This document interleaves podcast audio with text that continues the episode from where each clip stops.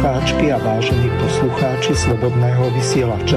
Vítame vás pri počúvaní relácie politické rozhovory doktora Pavla Nemca s moderátorom Slobodného vysielača magistrom Miroslavom Hazuchom.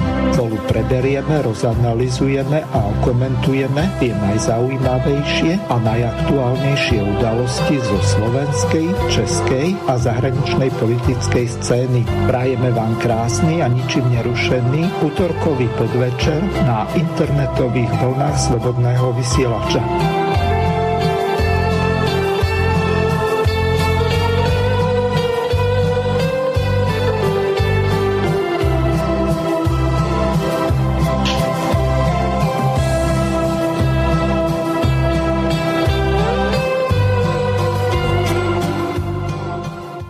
Vážení a milí poslucháči, vítam vás pri počúvaní relácie politické rozhovory s Pavlom Nemcom, ktorého srdečne zdravím. Zdravím vás, Pavel. Príjemne popoludne prajem všetkým poslucháčom Slobodného vysielača a takisto vám do štúdia. Pavel, čo sme na dnes si pripravili? Dneska sme to troška oživili, bude mať hosti, aj keď len zo záznamu, pretože bohužiaľ dneska, alebo bohu je štátny sviatok, aj cirkevný sviatok a nemohli sa zúčastniť tohto live streamu naživo, ale a kto to bude? s nimi rozhovory zo záznamu, takže máme hosti teda pána e, Jana Baránka z agentúre Polis, kde prebereme aktuálne preferenčné, preferenčné hlasy pre poľské strany zo septembrového prieskumu 2020 v komparácii s výsledkami parlamentných volieb. To znamená, že zhodnotíme to troška optikou tých 5 mesiacov odstupu tých parlamentných volieb, ako sa vyvíja slovenská politická scéna. Potom v druhom príspevku by sme sa porozprávali ohľadom, bude to rozhovor s, so slovenským dohovorom pre rodinu, za rodinu, pardon, uh, Erikom Zbiňovským, koordinátorom, ktorý k tomu dá aj nejaké stanovisko ohľadom samotného, samotnej dramaturgie tohto, tohto televízneho e, programu. A na záver by sme mm, zase sa zastavili e, vzhľadom na to, že sa nám tu objavila druhá vlna v koronavírusu COVID-19 v Slovenskej republike a začínajú sa príjmať znova nejaké opatrenia, tak by som sa povenoval zdrajska zdravotníckého, medicínskeho tejto problematike v záverečnom vstupe. A potom samozrejme, keď budú nejaké dopity od poslucháčov alebo maily, tak budeme na ne reagovať. Fajn, ja pripomeniem našim poslucháčom, že telefónne číslo bude zapnuté až od 18.30, čiže e, druhú hodinku tejto relácie. Samozrejme, od začiatku relácie je kontaktná, môžete využiť e-mailovú adresu studio.bb.juh zavináč gmail.com tá istá e-mailová adresa studio.bb.juh zavináč slobodnyvysielac.sk po prípade, ak ste na našej web stránke a stadiaľ počúvate Slobodný vysielač, tak eh, môžete využiť zelené tlačítko a položiť eh, nášmu hostovi, pánovi doktorovi Pavlovi Nemcovi, otázky týkajúce sa buď relácie alebo zdravotnej a zdravotníckej situácie, po prípade lekárnickej situácie na Slovensku.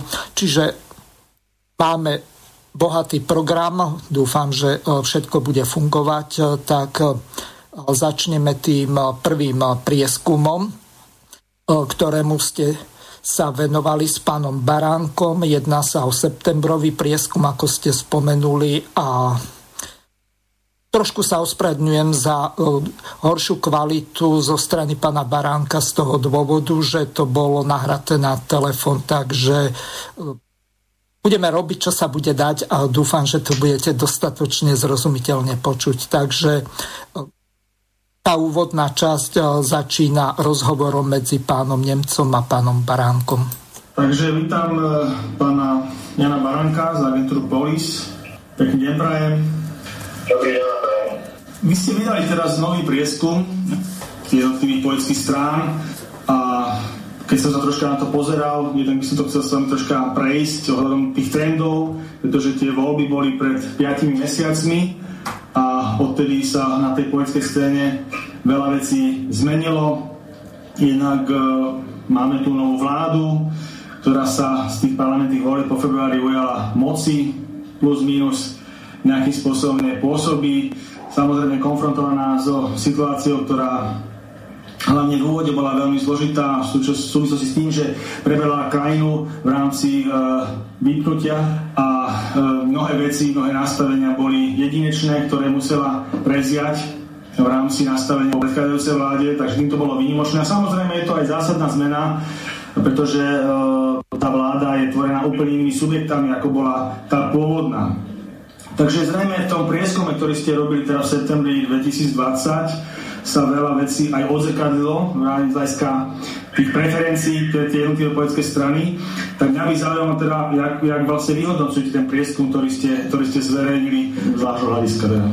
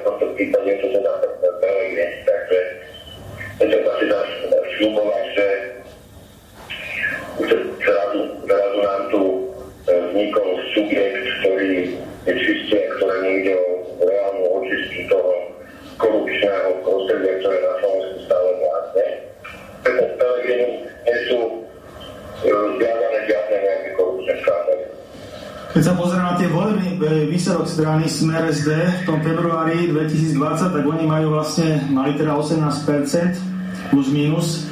Teraz, keď vlastne došlo k rozdeleniu tých dvoch politických prúdov, Uh, možno by sme tak mohli nazvať ako marxistického a neomarxistického, pretože musím povedať, že ten Pellegrini, ako pán Pellegrini v podstate smeruje troška tým progresívnym smerom, takej tej sociálnej demokracie smerom tým liberálom podstate ten prúd pôvodného smeru, ktorý reprezentuje hlavne Robert Fico, v podstate tým, že tam aj uprednostňuje teraz v rámci toho nového zloženia tej strany, teda vymenil podpredsedov a tak ďalej, dostáva tam dosť veľký priestor aj Luboš Blaha, ktorý zasa ťaha, ťaha e, tú stranu ako z hľadiska svojej retoriky, až by som povedal tým koreňom e, toho Husáka a Bilaka a tak ďalej, tým, tým, tým retro, ktorým, ktorým sa vlastne Robert Fico dlho dištancoval, v podstate 30 rokov sa od toho nejakým spôsobom dištancoval, Luboš Blaha sa tou, tou, tou svojou retorikou troška ťahá až ku týmto koreňom tej, tej SDL až k tej KSSK.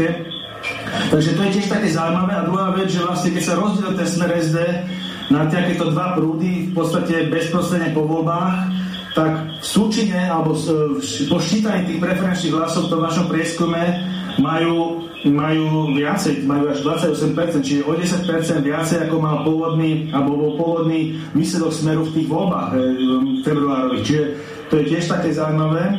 A potom, potom čo ma tam zaujalo, ešte ste tam dnes ne, nepostreli, teda asi to ešte bolo robené predtým, ako sa, ako sa zlúčili tie maďarské strany, lebo tam sú ešte samostatne aj moc hit zverejňovaní aj z SNK, ale SNK ste tam dali dokonca 5,5, čo je teda výrazne väčší volebný, ako väčší preferenčný výsledok, ako bol v skutočnosti volebný výsledok vo februári.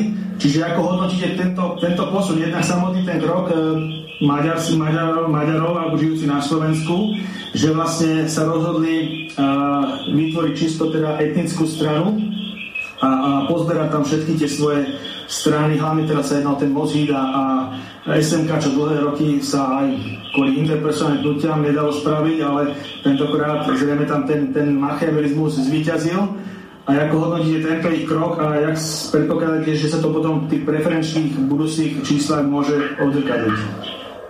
Pozrite, ja roky som hovoril a aj hovorím, že Maďari, ak chceli byť úspešní, relevantné zastúpenie v parlamente, tak mali sa spojiť. No, nakoniec to spojenie je vynútené tým, že sa Mosíc nedostal do parlamentu. A áno, máte pravdu, vznikne etnická strana, čo sa môže zdať v 21. storočí, keď v EU ako anachronizmus, ale vidíme, že to anachronizmus nie, lebo uh, aj, aj po roku 89 Európa uh, išla smerom k národným štátom a nie nejakým multinárodným, minimálne teda napríklad Balkán, ale aj Stredná Európa.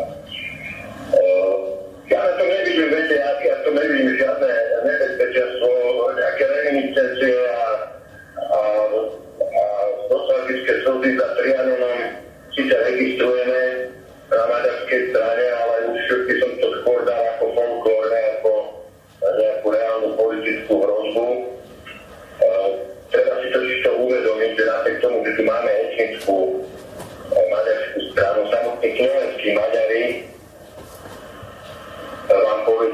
É, é muito legal.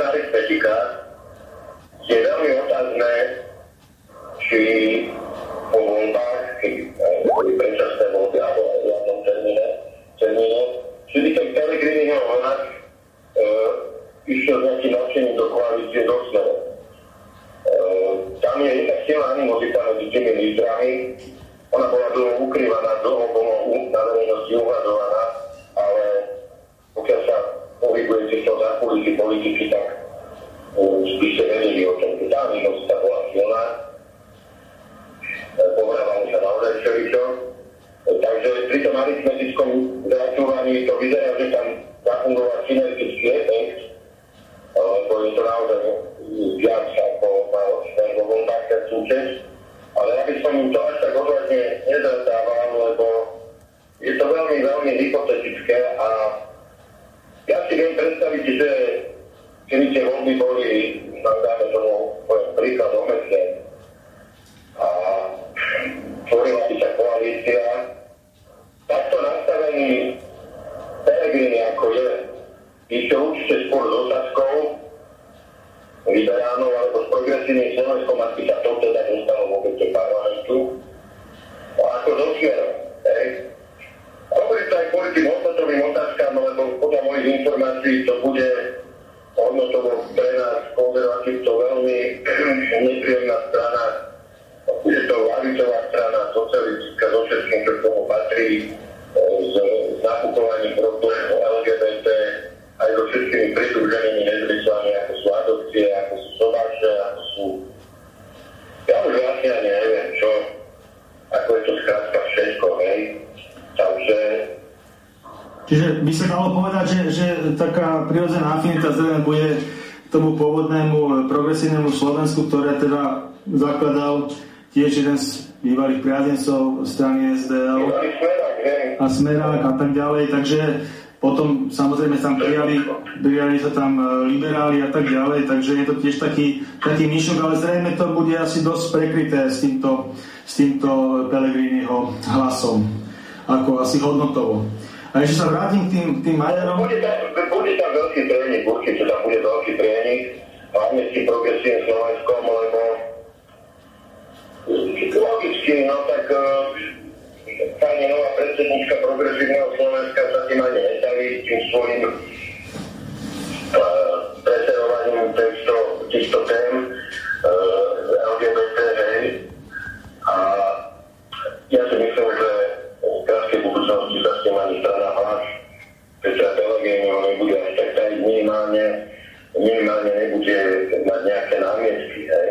A toto ideologické púto tej kultúrnej vojny, v ktorej sa nachádzame, toto ideologické puto môže byť veľmi, veľmi silné, lebo, a to ja nehovorím nejaké, nejaké hlasy alebo nejaké konspiračné teórie, tak snaha uniformovať tú Európu na ten, na ten neomarxistický obraz je evidentná, však tá je veľmi silná. Áno, áno, áno. A, a toto, toto presne zapadá, e, takže prečo by to neurobili, hej?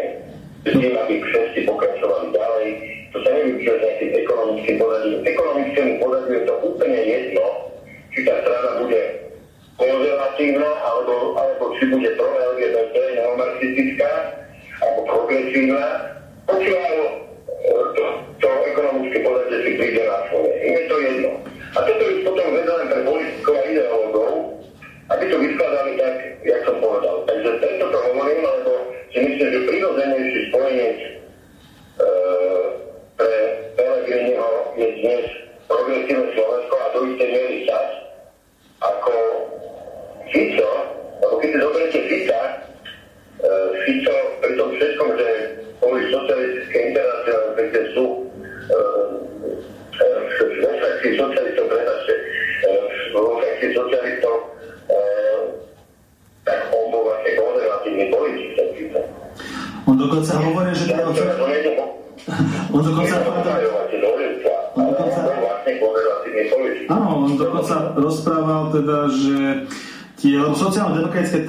rámci Európskej únie to sú, to sú progresívne témy.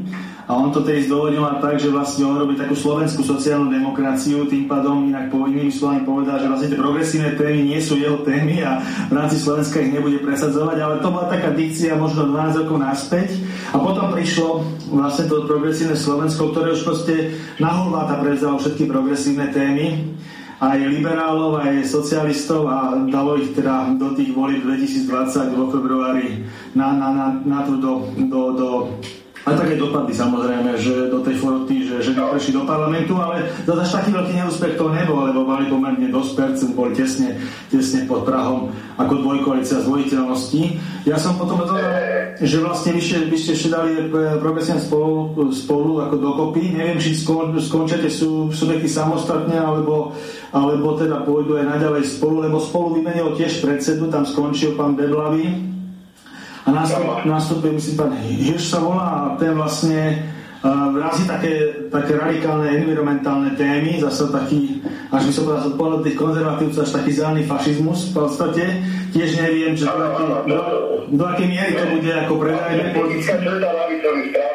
Áno, ako tých moderných určite, čiže ako Čiže je to taká, by som povedal, že, že aj na tej liberálnom spektre uh, by som povedal, že asi bude pokračovať taká radikalizácia názorov, čo tiež nie je zlé, lebo poči radikálov sa dobre vyhraňuje. Čiže keď tu budeme mať progresívnych radikálov a zelených environmentálnych radikálov a tak ďalej, podobne politických subjektov, tak to bude čitateľné zase na druhej strane. Treba si vážiť. Ale bude to čitateľné, len volajme, aby sa, títo radikáli dostanú k moci, nikto nám nepomôže, že to bude čitateľné, keď budú mať moc.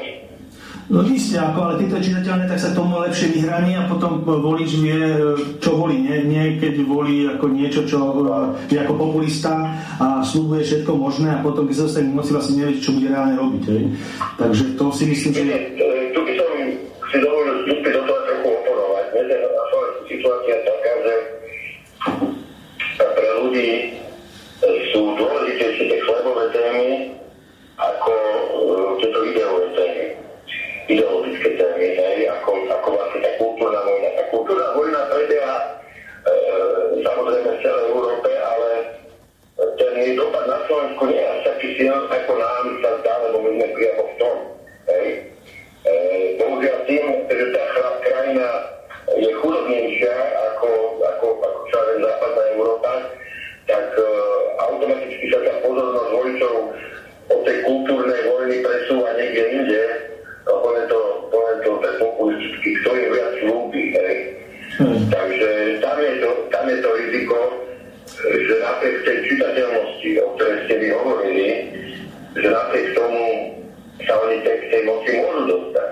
Lebo nikto vám viac nenasľubuje jak lavičiari. To je typická črta, to vidíme v Spojených štátoch, demokrati vnímaní ako ľavica a vždy to bolo celú históriu, minimálne 20. storočia, že tí ľavicoví demokratickí prezidenti zadlžovali a potom došli si konzervatívci, ktorí, ktorí to museli naprávať. A to platí všade. Pozerám, že, že tie preferencie KDH v podstate e, ako by ostali bez zmeny oproti tomu februáru v tom vašom septembrovom prieskume.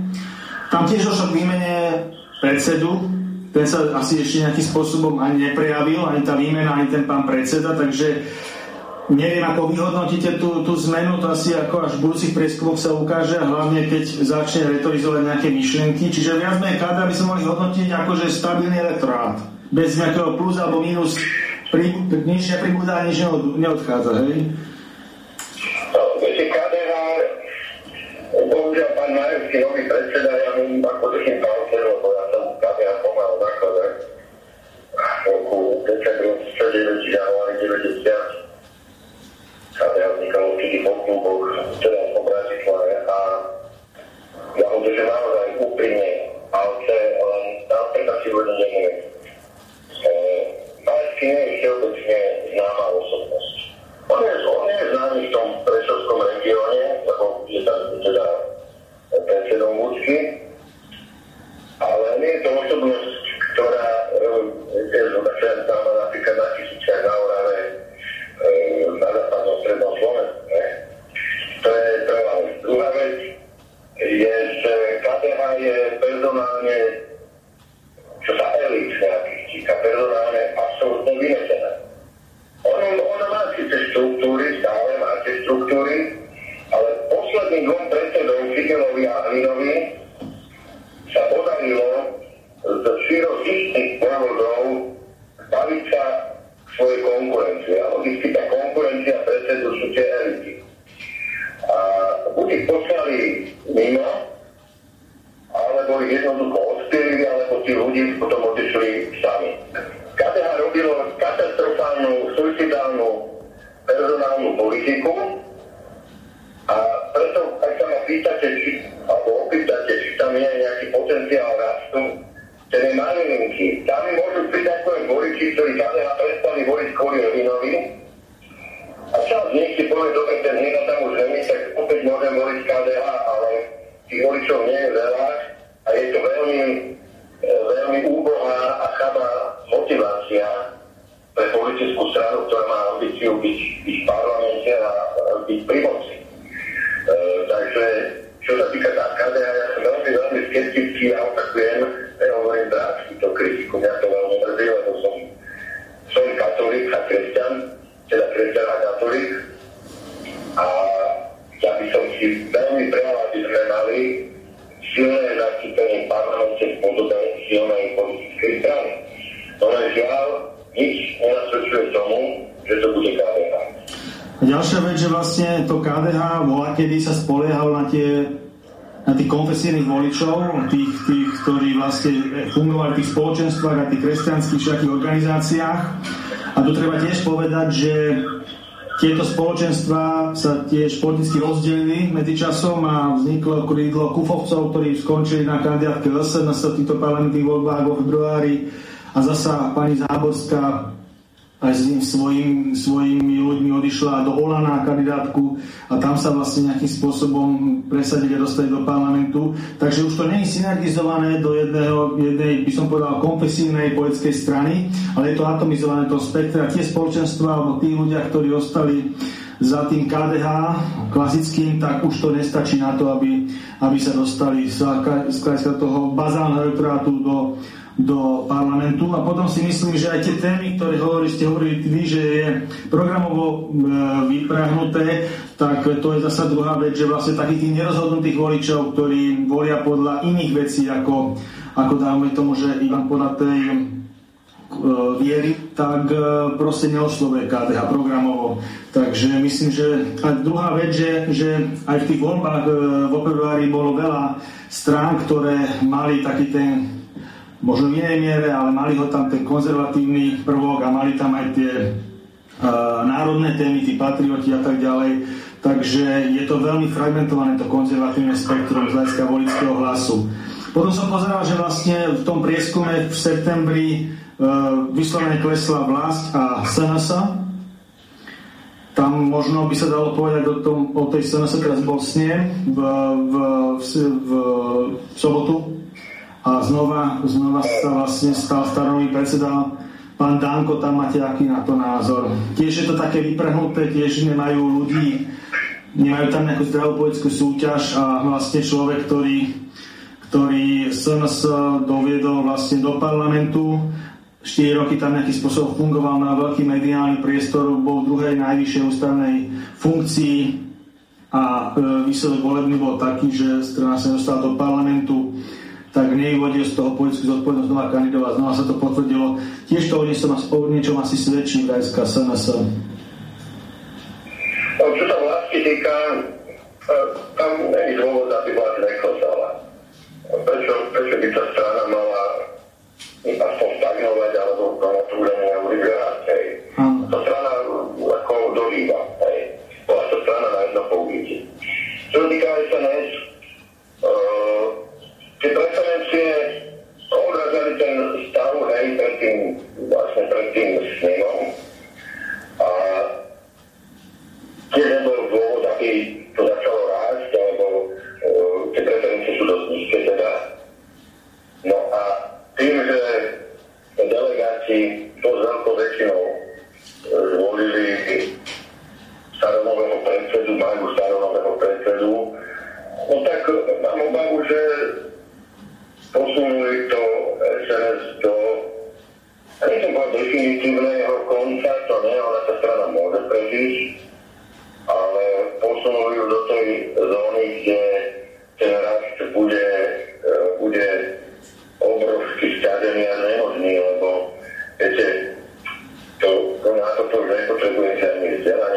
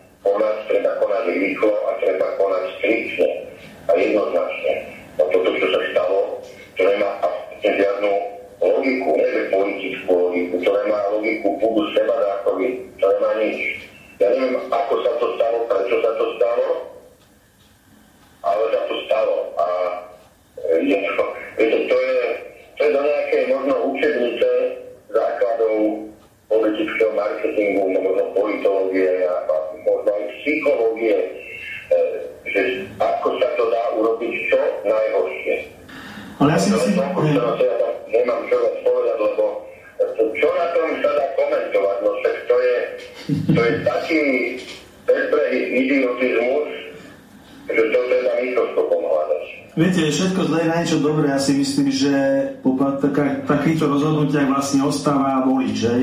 Takže keď sa to nebude nejakým spôsobom scelovať na úrovni politických strán, čo nevyzerá, tak je zasa ten volič ostáva a keď sa nájde lucidný nejaký konzervatívny subjekt, možno aj nový, ktorý tieto, tieto vojenské prúdy synergizuje, tak zasa až tak zle sa nestalo. A samozrejme z dnešného pohľadu a hlavne pohľadu SNS ako takej Dobre. Ešte by som zastavil potom pri za ľuďoch, tam viac menej tie percentá sú také, že aj v iných prieskumoch to tak vychádzalo, že poklesli. Samozrejme, prezidentská strana bez e, prezidenta alebo ex-prezidenta je logický e, pokles. Bola zvolená tiež nová, no, nový predseda, predsednička teda v prípade za ľudí a mne to pripadalo tak, že tá strana je veľmi fragmentovaná, čo týka čo sa týka nejakých hodnot, tam sú naozaj rôzne prúdy, skorej to bolo nehodnotou vyskladané, ale na základe kontaktu, nejakého, nejakej formy kontaktu na pána prezidenta, takže e, nie je to nejaký synergický za jeden, za jeden povraz ťahajúci celok. Myslím si, že uvidíme teda, ak sa bude nejakým spôsobom prezentovať. Je tam aj taký ten konzervatívny a liberálny prúd. No, tá za ľudí je taká, to je také, také nešťastie, lebo tým ako pribudali e, problémy pána Kisku, tak e, tá strana sa marginalizovala. Nakoniec e, Kiska nastúpila aj do parlamentu hľadali nového predsedu. Už tam boli zlé signály, bolo jasné, že tam sú, tam sú nezhody. Ja osobne si myslím, že im by pomohol, keby zvolili Kolára, to samozrejme voliča, Kolára za predsedu, to mali ešte ako takú šancu rastu. Čo tá predsednička, neviem, či, ešte, či už dozrela na tú funkciu, hoci aj ministerkou, ale e, viem aj teraz, že sú tam prúčia vo tej strany, Takže tá, tá heterogenita, o ktorej ste mi hovorili, e, tá ideologická heterogenita, tá im absolútne nepomáha. E, takže tam je otázka, viete, je otázka, prečo by som mal tú stranu voliť. A pri, tom, pri tejto strane e, ja tú odpoveď veľmi, veľmi ťažko hľadám.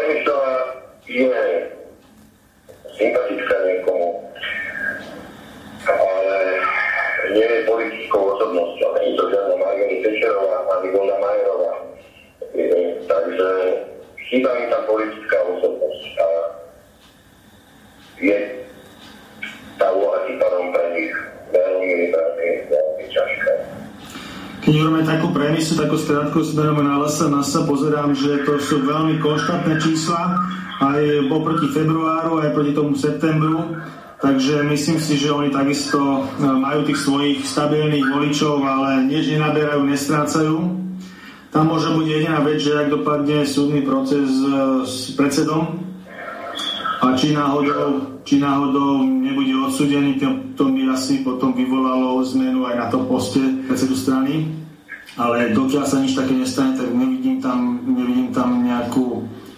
Nestrácajú nič z hľadiska tých politických preferencií. Ale zaujímavé je teda ten pokles na Olano, tam si spomínali, tam je okolo 5% projekcií oproti februáru, oproti výsledku parlamentných volieb. Čo sa dá prisudzovať e, voči tomu, že Olano uh, nesie hlavnú vládu zodpovednosť tým, že má premiéra a tá vláda uh, po tých 5 mesiacoch v exekutíve nevyzerá až tak veľmi odborne a robia dosť veľa chýb, aj komunikačných, aj uh, praktických. Takže, ale ako ste spomínali, majú čo strácať, takže tých, tých 5% úbytok nie je až taký strašný. Po tých 5 mesiacoch, neviem, ak sa na to vypozeráte a potom ešte môžeme povedať rovno aj sme rodina, tu má nejaký 7%, v parlamentných voľbách e, mali 8,24, to tiež je nejaký veľký pohyb, majú, majú dvojku v, v, teda jednotku v parlamente, predsedu parlamentu majú, majú E, rezorty, ktoré, ktoré sú, majú dosť veľa peňazí, hej, to znamená rezort sociálnych vecí, tam sa točí najväčšia časť e, financí zo štátneho rozpočtu, ministerstvo dopravy, dôležitý investičný rezort a tak ďalej, takže e, by som povedal, že z hľadiska technológie moci boli asi najlepšie pripravení pri rozdeľovaní postov v koalícii po parlamentných voľbách, zobrali aj spravodajskú službu pod kuratelu, takže myslím si, že z tých svojich 8% vyťažili čo týka exekutívy, veľmi veľa a zdá sa, že to 1%, čo stratili za tých 5 mesiacov, nie je až tak nejak, nejak tak veľa. Takže na, ne, na, sa, na nich sa nejakým spôsobom nepreukázalo uh, takéto zaostávanie z hľadiska kvality tej, tej uh, vládnej moci, ktoré všeobecne ten pocit uh, z tej vlády taký máme. Treba povedať jednu veľmi zásadnú vec, že sa ten poklad zastaví. Stále ešte sa nachádzame relatívne komfortnom období roka, kedy ľudia, ktorí stratili zamestnanie kvôli covidu, ešte dobiehajú na tých odstupných, iní ľudia dobiehajú na úsporách. Ale príde jeseň, prídu Vianoce, príde záver roka a tá situácia môže byť úplne, úplne iná. Ja si myslím, že tá situácia bude veľmi dramatická a poviem prečo.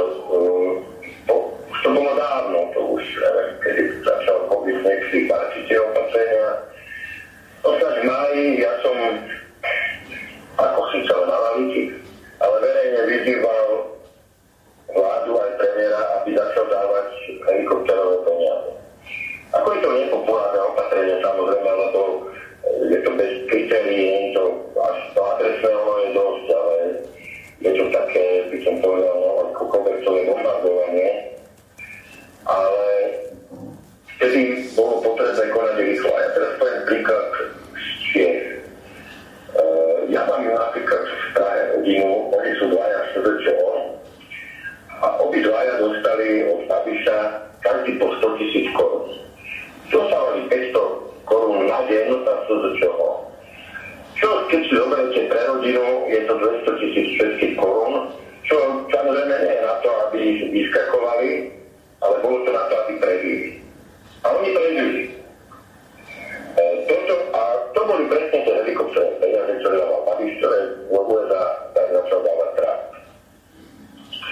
A no, aj keď to bolo bez kritérií, aj keď to bolo možno niekomu zbytočné, ale jednoducho e, tá vláda sa záujme nejakého vyššieho princípu, aby nekrachovali tí podnikateľe a rozhodla pre takéto v zásade nesystémové opatrenie že pokiaľ ste v kríze, tak e, nemusíte rozlišovať celkom, či to opatrenie je systémové alebo nesystémové.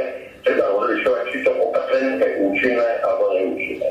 Ukázalo sa všetkám, že to opatrenie bolo účinné. Na Slovensku nič také neprebehlo. A zrazu vidíme na trhu práce strašne veľa kuchárov, Prečo máme sa s na? No, lebo skrachovali tie menšie prevádzky, jednoducho to skrachovalo. To hovorím len ako príklad. Hej. Takže tu sa stala jedna fatálna, obrovská chyba. Výhovorka, že nemali sme v kase nič, viete, to je, to je výhovorka, ktorou sa dá ísť do základnej školy, ale e, boli, ako je to nezmysel. look forward to learning new stuff you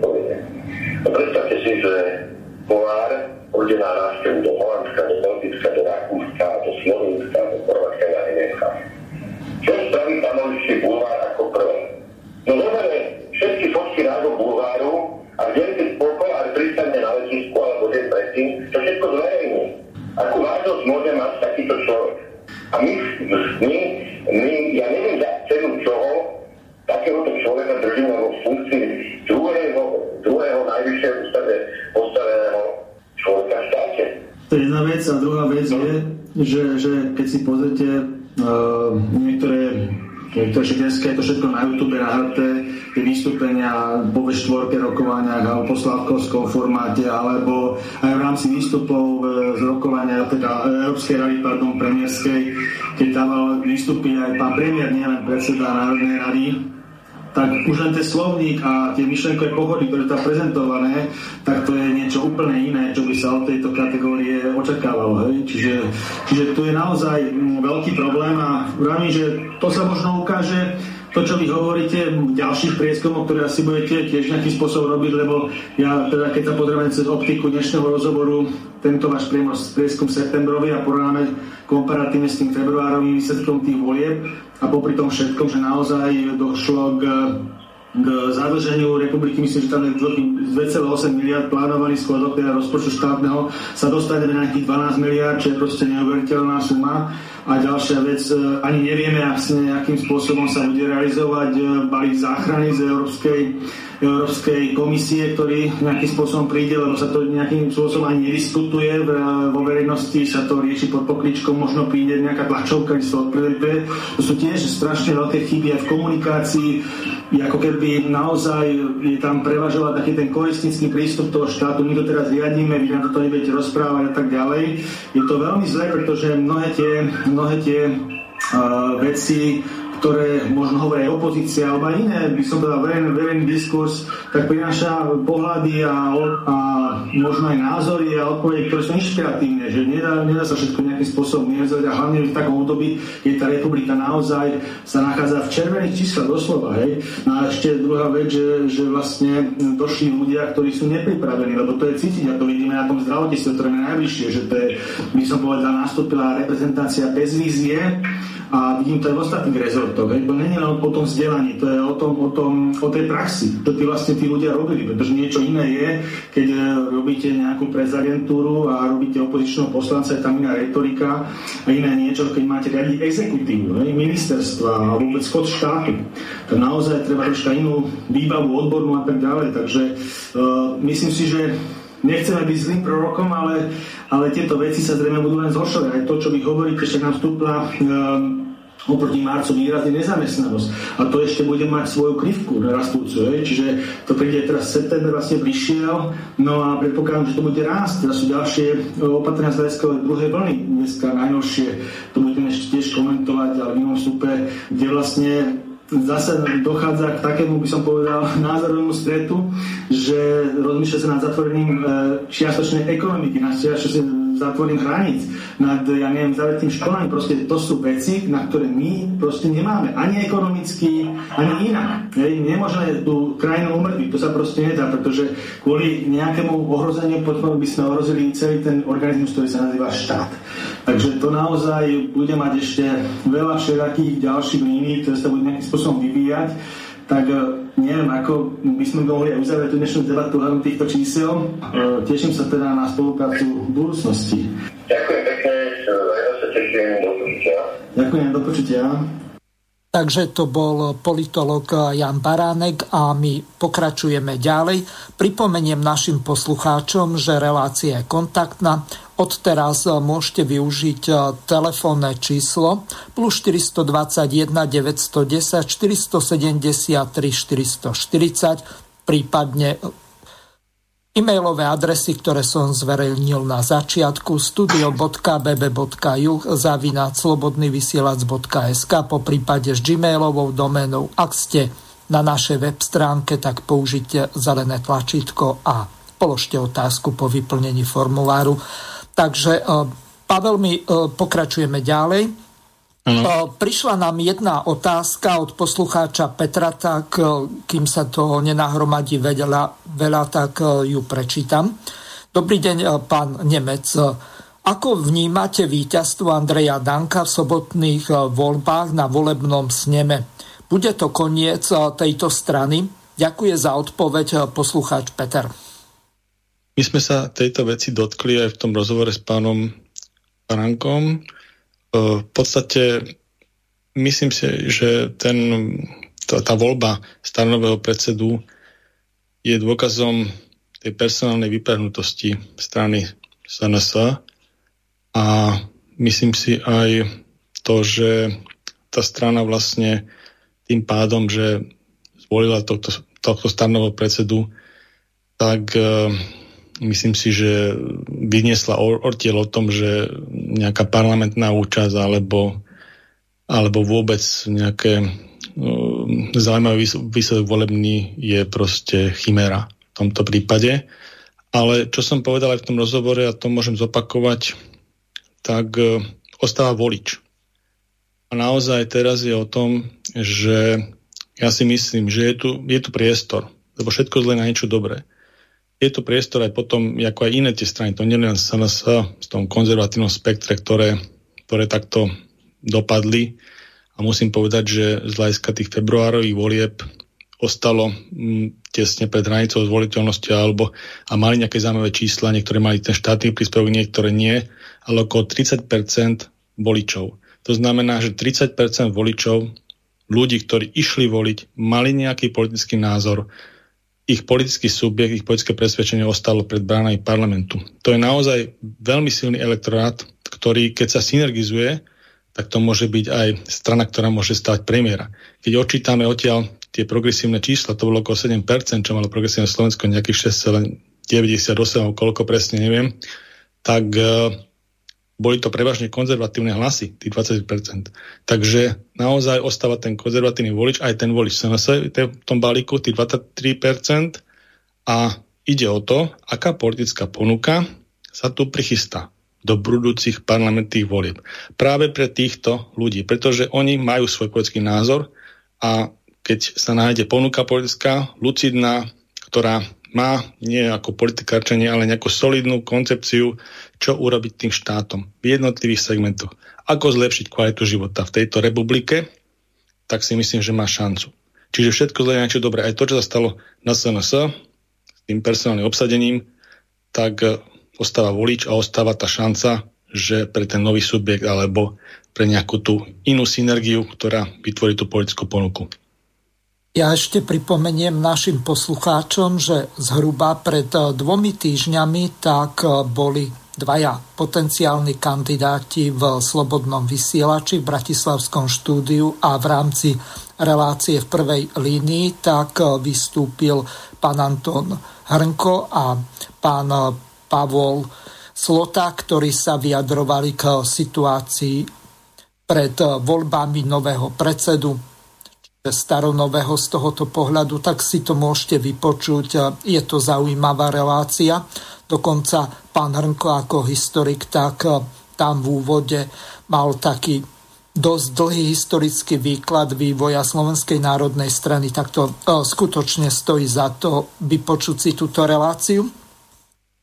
Teraz e, s vašim súhlasom e, si dovolím e, zmeniť poradie, lebo vy ste mi poslali v nejakom takom divnom formáte jednu reláciu či ukážku, tak to bude experiment z toho dôvodu, ak by sa nedaj Boh niečo pokazilo, tak ju zarazíme až na koniec, mm-hmm. lebo toto som ešte nikdy neskúšal, takže ak to pôjde, tak môžeme ďakovať nebesiam a tomu, že sa to podarilo.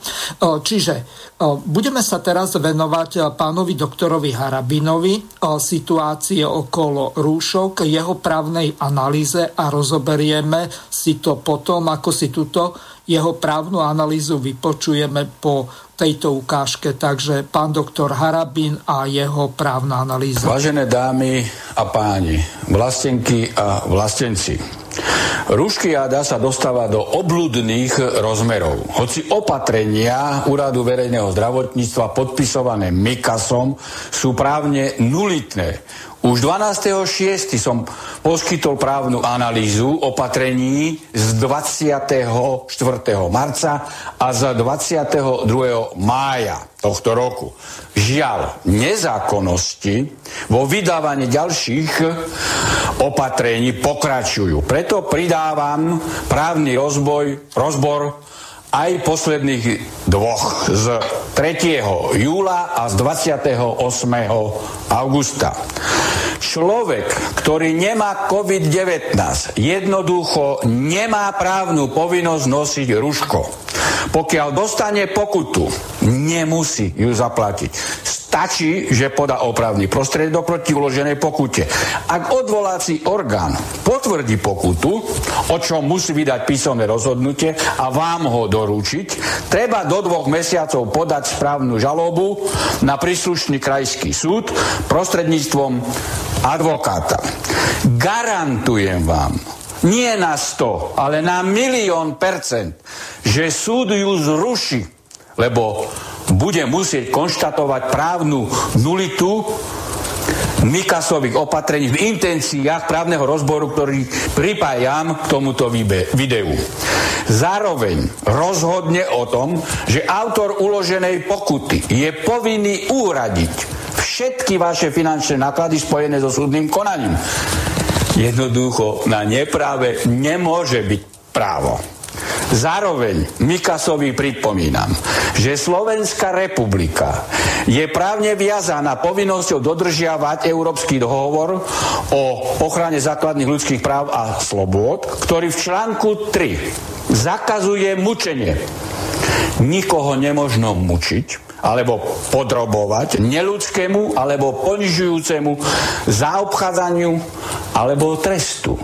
Vyžadovať nosenie rúšok od učiteľov, ktorých práca spočíva v 8-hodinovej verbálnej činnosti, od detí a mládeže, od ľudí chorých na dýchacie cesty a s kožnými problémami, u ktorých sa predpokladá zhoršenie stavu. To je, aby mali obmedzený prísun kyslíka a všeobecne zakazovať ľuďom vychádzať bez rúška, voľne dýchať počas dňa, znemožňovať im prístup do obchodov, lekárny, škôl, dopravných prostriedkov na otvorenú, respektíve uzavretú verejnosť.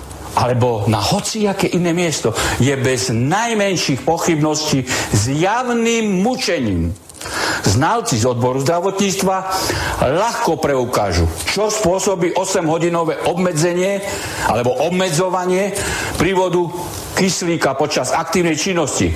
Práca, nakupovanie, akákoľvek iná činnosť. Ide o sadizmus, opečiatkovaný hlavným hygienikom. Podávam preto trestné oznámenie na Mikasa, lebo vydaním nulitných nezákonných opatrení, ktoré sú vynúcované pokutou, zneužil právomoc verejného činiteľa, ubližuje ľuďom na zdraví a poškodzuje cudzie práva.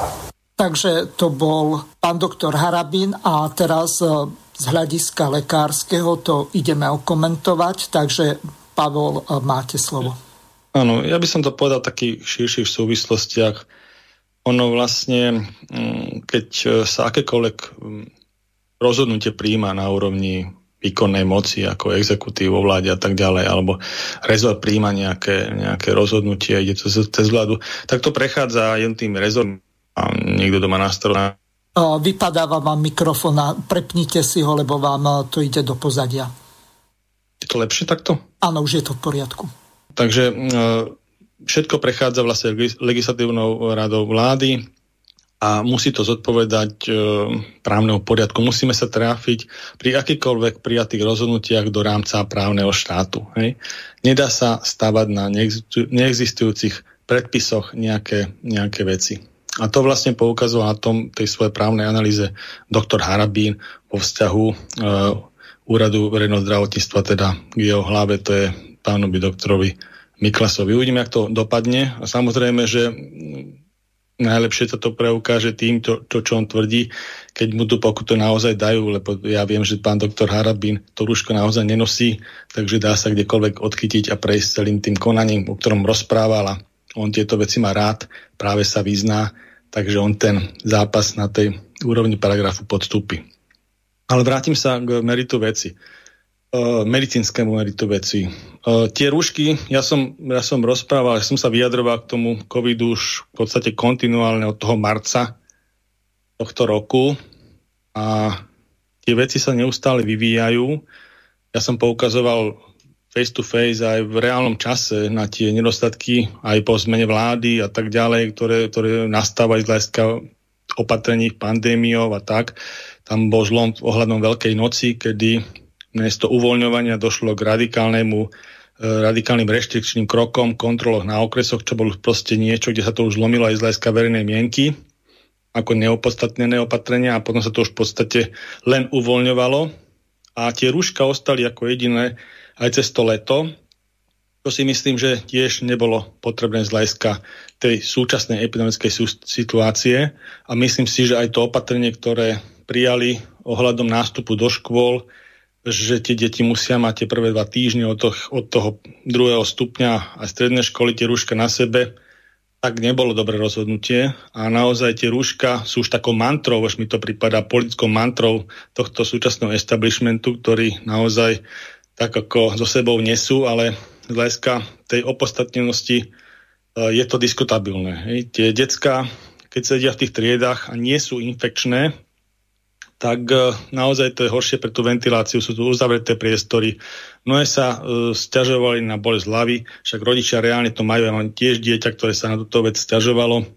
Takže samozrejme aj tá výmia tých rúšok není adekvátna, hej, to nie 4 hodiny a potom ako sa mení, to proste takto nefunguje, takže tam naozaj uh, ja teda osobne ako lekár je rúška by som uh, neodporúčal ako uh, z hľadiska, keby som mal tú kompetenciu o tom rozhodovať, na rozdiel od toho, od toho štábu, ktorý to odporúča. A myslím, že takýchto lekárov je dosť veľa, aj týchto odborníkov. Takže je to vec polemiky, ale je to aj s tými lekármi, tak s tými právnikmi, že dosť veľa právnikov má rozdielne názory na niektorú vec, tak aj dosť veľa lekárov má rozdielne názory. Takže treba to aj tak brať. Ale z hľadiska tej epidemickej situácie momentálnej je najdôležitejšie proste naozaj dosiahnuť, teda ten sociálny dištant dodržiavať, to, je, to sú tie veľké podujatia, hromadné a tak ďalej. Tam je najväčší, najväčšia možnosť prenosu, to je najdôležitejšie. Čiže to bolo aj z hľadiska tých dovoleniek veľmi dôležité, aby sa nepremiešavali do tých veľkých rezortov a,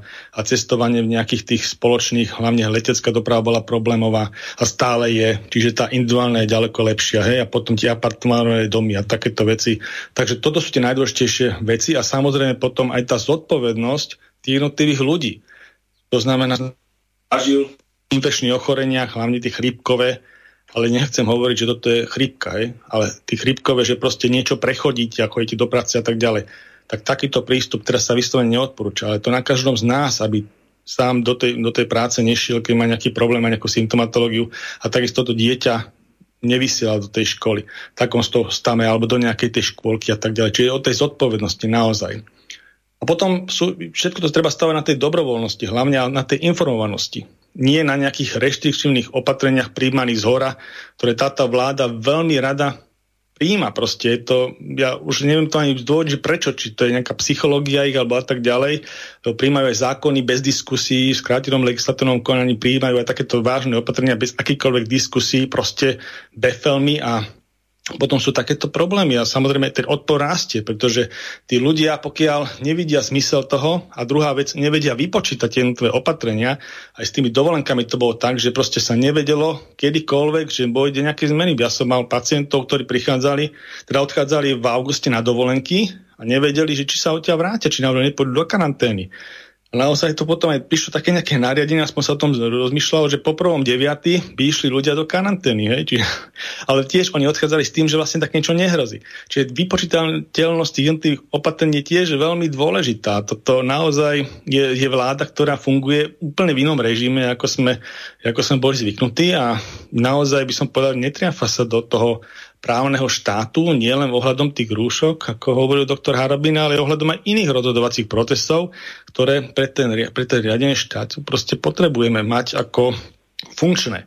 Takže osobne si myslím, že z hľadiska tých súčasných opatrení takisto sú tam také nejaké diskusie ohľadom, ja neviem, zasa, e, že by sa školy prerušili na nejaký čas, alebo dokonca e, hranice zasa uzatvorili. Tu je tiež veľký problém v tom, že Napríklad aj pán predseda Národnej rady bol v, na stretnutí slavkovského formátu jednotlivých e, predsedov parlamentov, to znamená Českej republiky, Slovenskej republiky, Rakúskej republiky, bol pán premiér na e, stretnutí V4, bol pán premiér na stretnutí e, slavkovského formátu premiérov. A na všetkých týchto fórach nejakým spôsobom sa dohodlo, že sa bude robiť spoločný postup, že sa nebudú príjmať také opatrenia, aby sa uzatvorili hranice a tak ďalej medzi týmito krajinami, a dojde, dojde odtiaľ, prislúbi to a za chvíľku to tu začne otáčať. Proste zo vzťahu teraz Českej republike. Viete, čo ma zaujalo na tej sa, tlačovke? Ťažko sa to vníma, hej? Aj z hľadiska tých našich jednotých partnerov v zahraničí, aj z hľadiska toho vnútropoetického diskurzu. Proste taká tá nevypočítateľnosť e, nejakým spôsobom uh, robí veľkú paseku z hľadiska riadenia štátu a samozrejme, čo sa týka týchto cezhraničných vecí, sú tu aj veci, ktoré sú, by som povedal, celkom logické, ktoré momentálne sú, že sa príjmajú tie semafóry, to znamená jednotlivé tie je zóny, ktoré sú, ktoré sú problémové na tej stupnici zelená, bezproblémová, oranžová, problém ako prírаз vychádza červená problémová zóna. A uprednostňuje sa regionálne riešenie, to znamená po okresoch. Slovensko sa rieši po okresoch, že proste tie celoštátne obmedzenia nebudú, ale bude sa riešiť ohnisko nákazy. Ohnisko nákazy, kde sa niekde určí, ja neviem, nejaký okres, Vravská Slovenska, tak tam, keď sú nejakí ľudia, tak sa to bude klastovať, to znamená, že sa bude hľadať, keď sa zistí nejaký konkrétny človek, tak jeho kontakty, tie sa budú testovať tak ďalej.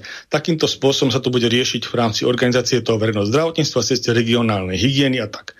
To je všetko v poriadku. Takto by to malo ísť. A takto by to malo ísť aj v tom medzištátnom styku. To znamená, že nebudeme uzatvárať hranice, už je to iná situácia ako v marci, musíme vychádzať aj z toho, čo sme, čo sme tu už zažili a musíme tieto jednotlivé kroky koordinovať aj s okol, okolitými susednými štátmi, to znamená s Polskou republikou, Českou republikou, Maďarskou republikou a Rakúskou republikou. To znamená, že oni majú tiež svoje ústredné štáby, je, krízové ohľadom tej pandémie a tiež príjmajú nejaké opatrenia, tak treba s nimi komunikovať na dennej báze, keď je nejaký problém. A takisto sa pozerať na tie okolité štáty, ako na ďalšie okresy, ktoré si aj oni riešia, hej, a musia byť navzájom informovaní. Takže tam není o tom uzatváraní hraníc, lebo to robí viacej problémov ako užitku a ani to není problém z hľadiska veľkého šírenia. Hej. Mm-hmm. O, takto, prišla nám ďalšia otázka, skôr, aby sme ich stihli, lebo niekoľko nám prišlo.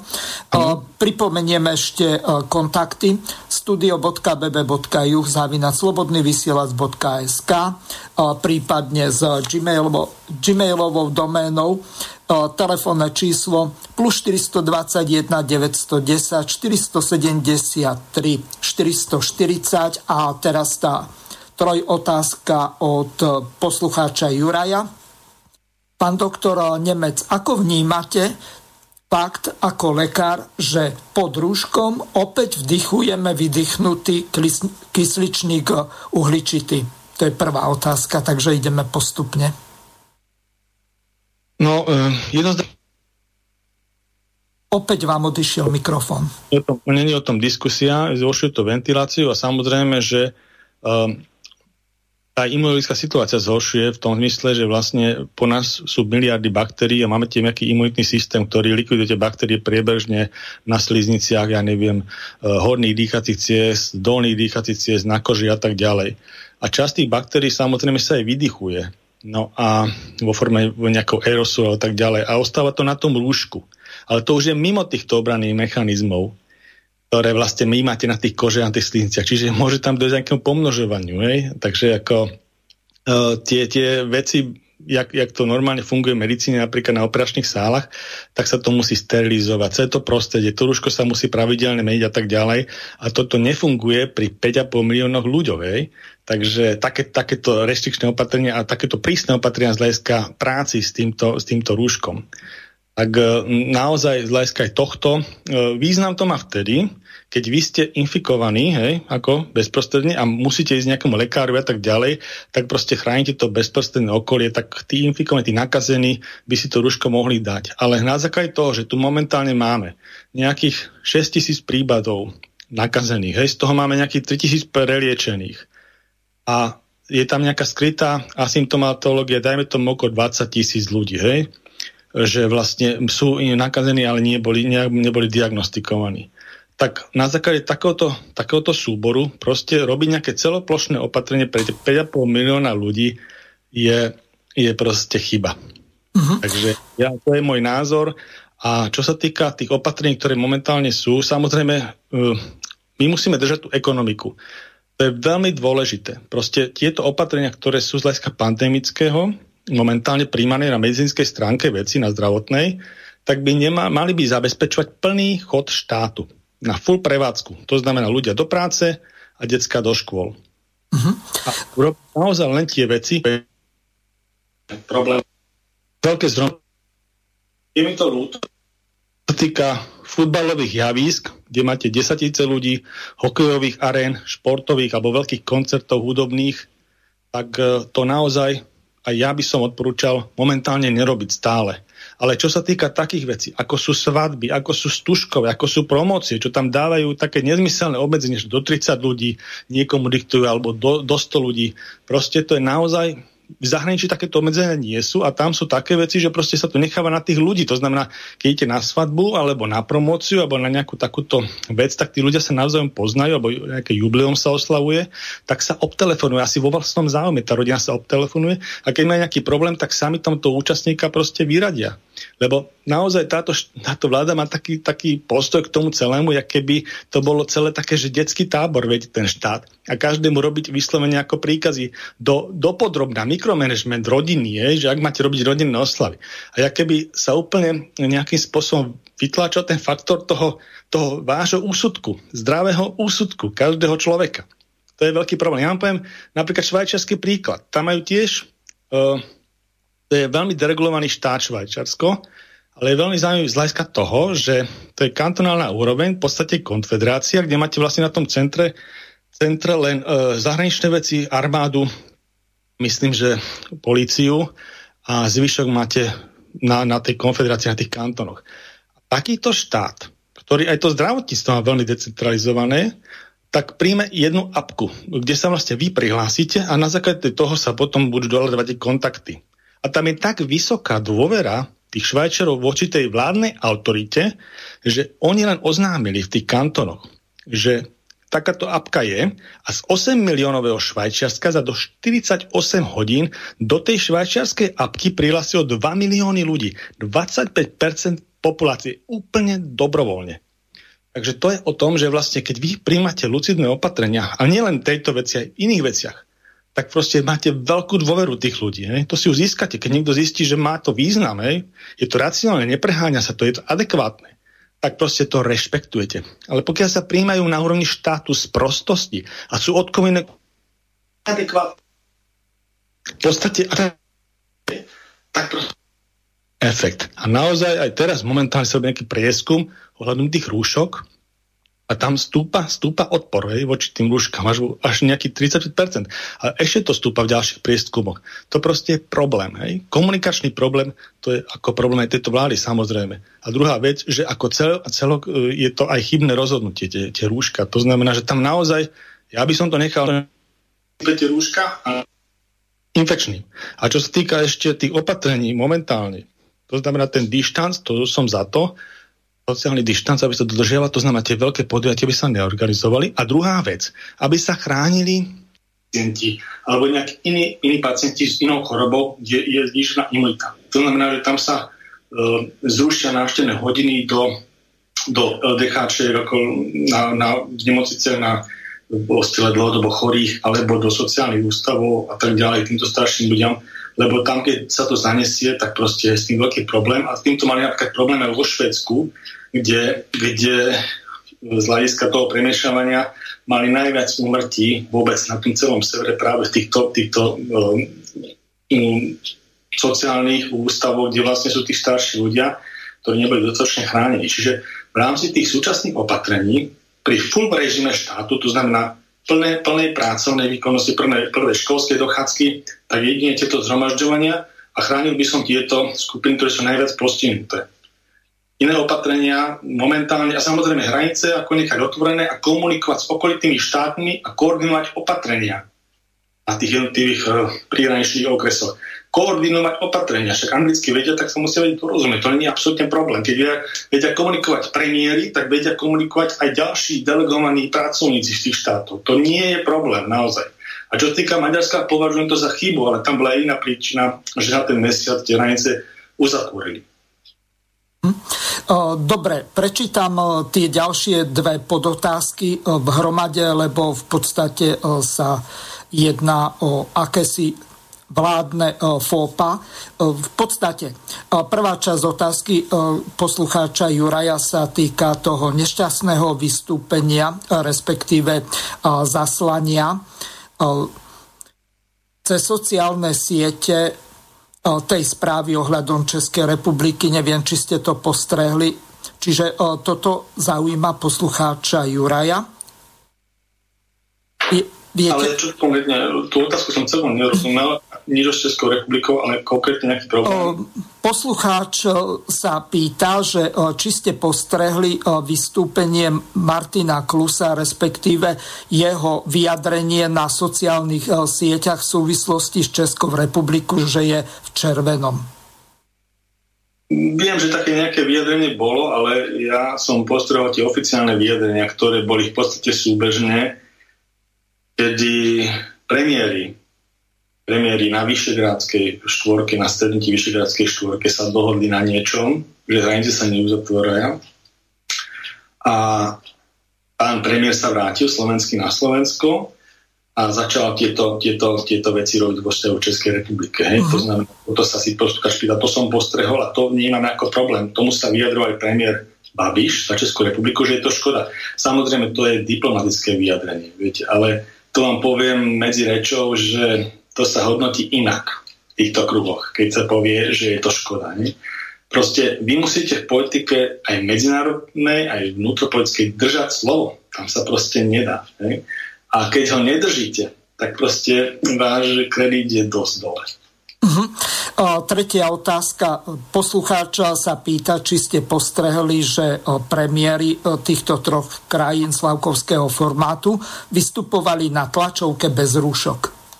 Áno, videl som to aj, e, myslím, že to bolo vo Viedni, ale mali také tie koje špeciálne, Rakúšaci sa vedia k týmto veciam postaviť aj inak, kvôli tým kamerám a tak ďalej, takže urobím také špeciálne koje z plexisiel a vlastne tí premiéry stáli za tými keď s pultikmi, za týmito plexiklovými e, krytmi, takže preto tie rúška nemali.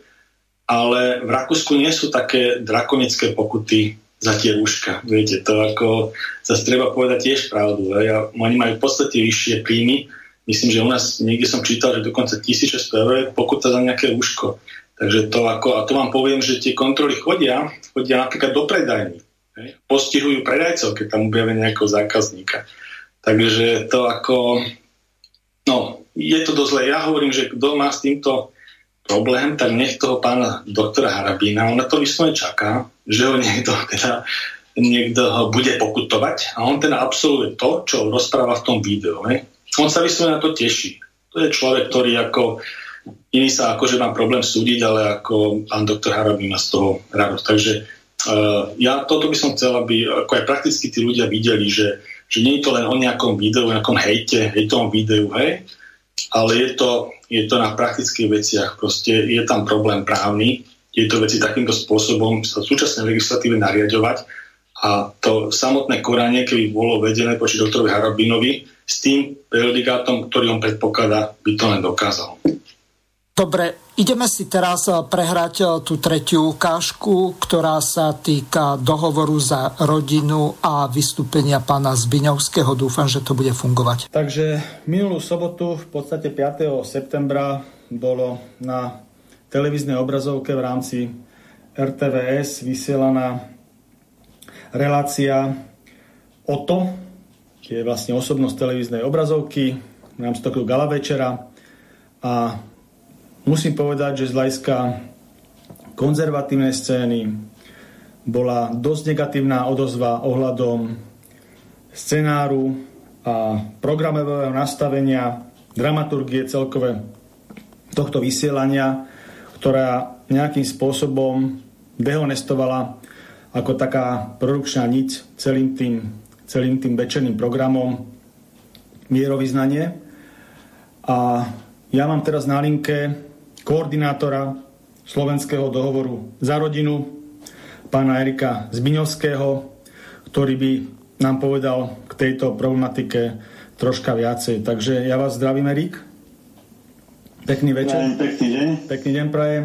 A nech sa páči, povedzte nám teda, jaké také najdôležitejšie výhrady alebo najväčšie výhrady k tomuto, tejto dramaturgii tohto programu OTO 2020 e, máte? Samozrejme, každý súdny človek, nehovorím už žiaden veriaci, e, sa musel pri sledovaní tejto relácie zamyslieť, kam kráča naša kultúra, aká je jej úroveň. Samozrejme, veriaci vnímali túto e, reláciu o to, ako, také, takú, ako takú hrubú urážku predstaviteľ najpočetnejšej cirkvi na Slovensku, čiže katolíckej cirkvi, pretože tento výsmech tam bol robený z katolíckej cirkvi. V podstate RTVS a tí dramaturgovia, ktorí vymysleli e, ten scenár, si počas živého vysielania robili srandu z katolíckej cirkvi.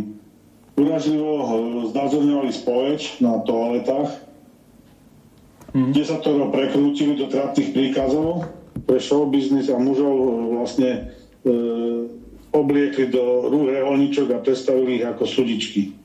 Hmm. Čiže ja si myslím, že to sú také, také, na, také piliere katolíckej viery boli jednoznačne zautočené dehonestujúcim spôsobom zobrazené.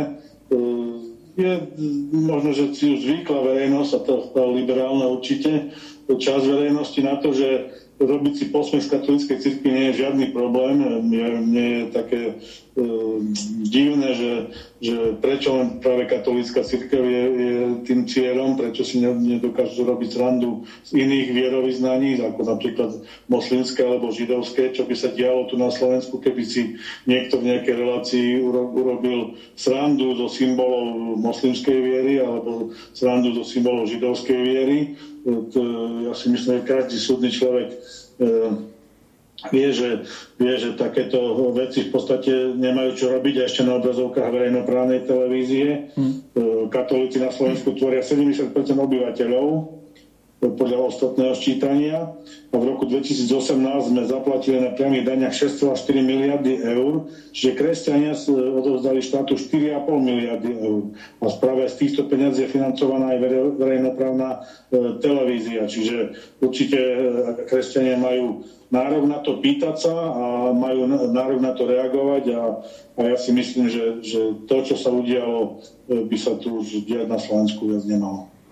Ono tiež treba povedať, že ja som sa dočítal, že vlastne tí, čo robili scenár toho podujatia, toho večera o to, tak oni vlastne pôsobia v malických javiskových formách v rámci dnes populárnych tých stand-up comedy show ako silné reči, myslím to bolo konkrétne. A, ale treba povedať, že tento formát je veľmi špecifický pre určitý okruh by som povedal, diváctva alebo poslucháckej obce. Nie každý, e, by som povedal, rozumie tomu humoru alebo je s tým totožnený a tak ďalej. A e, predsa len formát verejnoprávneho vysielania zachytáva celé spektrum slovenskej spoločnosti, platia si ho všetci daňoví poplatníci v rámci v rámci svojich odvodov, teda to sú aj priame odvody na, na túto mm, televízne vysielanie. Takže naozaj e, to, tá dramaturgia takéhoto celoštátneho programu by mala aj tomu zodpovedať a nemalo by, nemalo by pôsobiť poborujúce na tak veľkú a tak rozhodujúcu skupinu, ako sú práve títo, títo, veriaci, títo veriaci ľudia, alebo naozaj aj z hľadiska toho daňového vyjadrenia, čo ste spomínali, je to nejakým spôsobom aj v číslach vyjadrené, ale e, treba povedať, že kresťanská kultúra a vôbec cyrilometodická tradícia, o ktorú sa opiera tento štát, opiera sa o ňu aj v ústave, v preambule, myslím to má konkrétne, tak je naozaj veľmi silná, veľmi citlivá a e, takáto, takáto dramaturgia, ktorá nejakým spôsobom znevažuje tento odkaz e, nie v jednej scéne, ale v, celé, v celom programe kontinuálne ako dejová niť je naozaj e, nepriateľná a e, myslím si, že tvorcovia by sa mali aj za to nejakým spôsobom, čo, čomu sú aj vyzývaní, ospravedlniť a Takisto by sa mala slovenská televízia ako verejnoprávna inštitúcia určite v rámci budúcich projektov takýmto veciam vyhýbať, lebo to naozaj k ničomu nevedie, iba to zbytočne polarizuje spoločnosť a vyvoláva to rôzne tie kultúrne vojny, ktoré naozaj tu na nejakým spôsobom nikto nechce. Ja musím ešte povedať, že vlastne aj vaše E, slovenský dohovor za rodinu sa e, dosť inicioval aj ohľadom e, istambulského dohovoru, jeho indoktrinácie v rámci, v rámci Slovenskej republiky. Viete aj o tom niečo povedať, v akom to je teda štádiu? Viem, že samozrejme, že to bolo zamietnuté v parlamente a tak ďalej, ale bol aj posielaný nejaký list do Bruselu od pani prezidentky, ale ja som teda počul náznaky toho, že nie celkom tá formácia toho listu zodpovedá tomu, čo parlament schválil, tak či máte k tomu nejaké bližšie informácie? V podstate stav ostáva taký, aký bol po, po zaslaní listu. E, tu, tu prebehol určitý proces. Slovenská národná rada, alebo Národná rada Slovenskej republiky troma uzneseniami odmietla ratifikáciu istambulského dohovoru a zaviazala konať ústavných činiteľov aj pani prezidentku, aby oznámili Rade Európy, že Slovenská republika sa nehodla stať zmluvnou stranou istambulského dohovoru. Samozrejme, pani prezidentka využívala tú situáciu, keďže nepočítala s tým, že ešte tesne pred voľbami by mohla byť zvolaná schôdza Národnej rady Slovenskej republiky a v podstate otvila karty a prezradila, akým spôsobom podľa nej by to malo byť urobené tak, aby, aby to bolo nepriestrelné, aby bolo to odmietnutie jasné, aby Slovenská republika vlastne vzala späť podpis. Čiže povedala presný postup, ako si to žela a v prípade, že sa to tak bude, tak ona to bude akceptovať. E, našťastie sa nám podarilo ešte dohodnúť predstaviteľmi e, politických strán. E, zvolanie tej schôdze Národnej rady tesne pred voľbami na nej bolo e, ústavnou väčšinou e, schválené uznesenie, ktoré zaviazalo pani prezidentku zaslať v Rade Európy.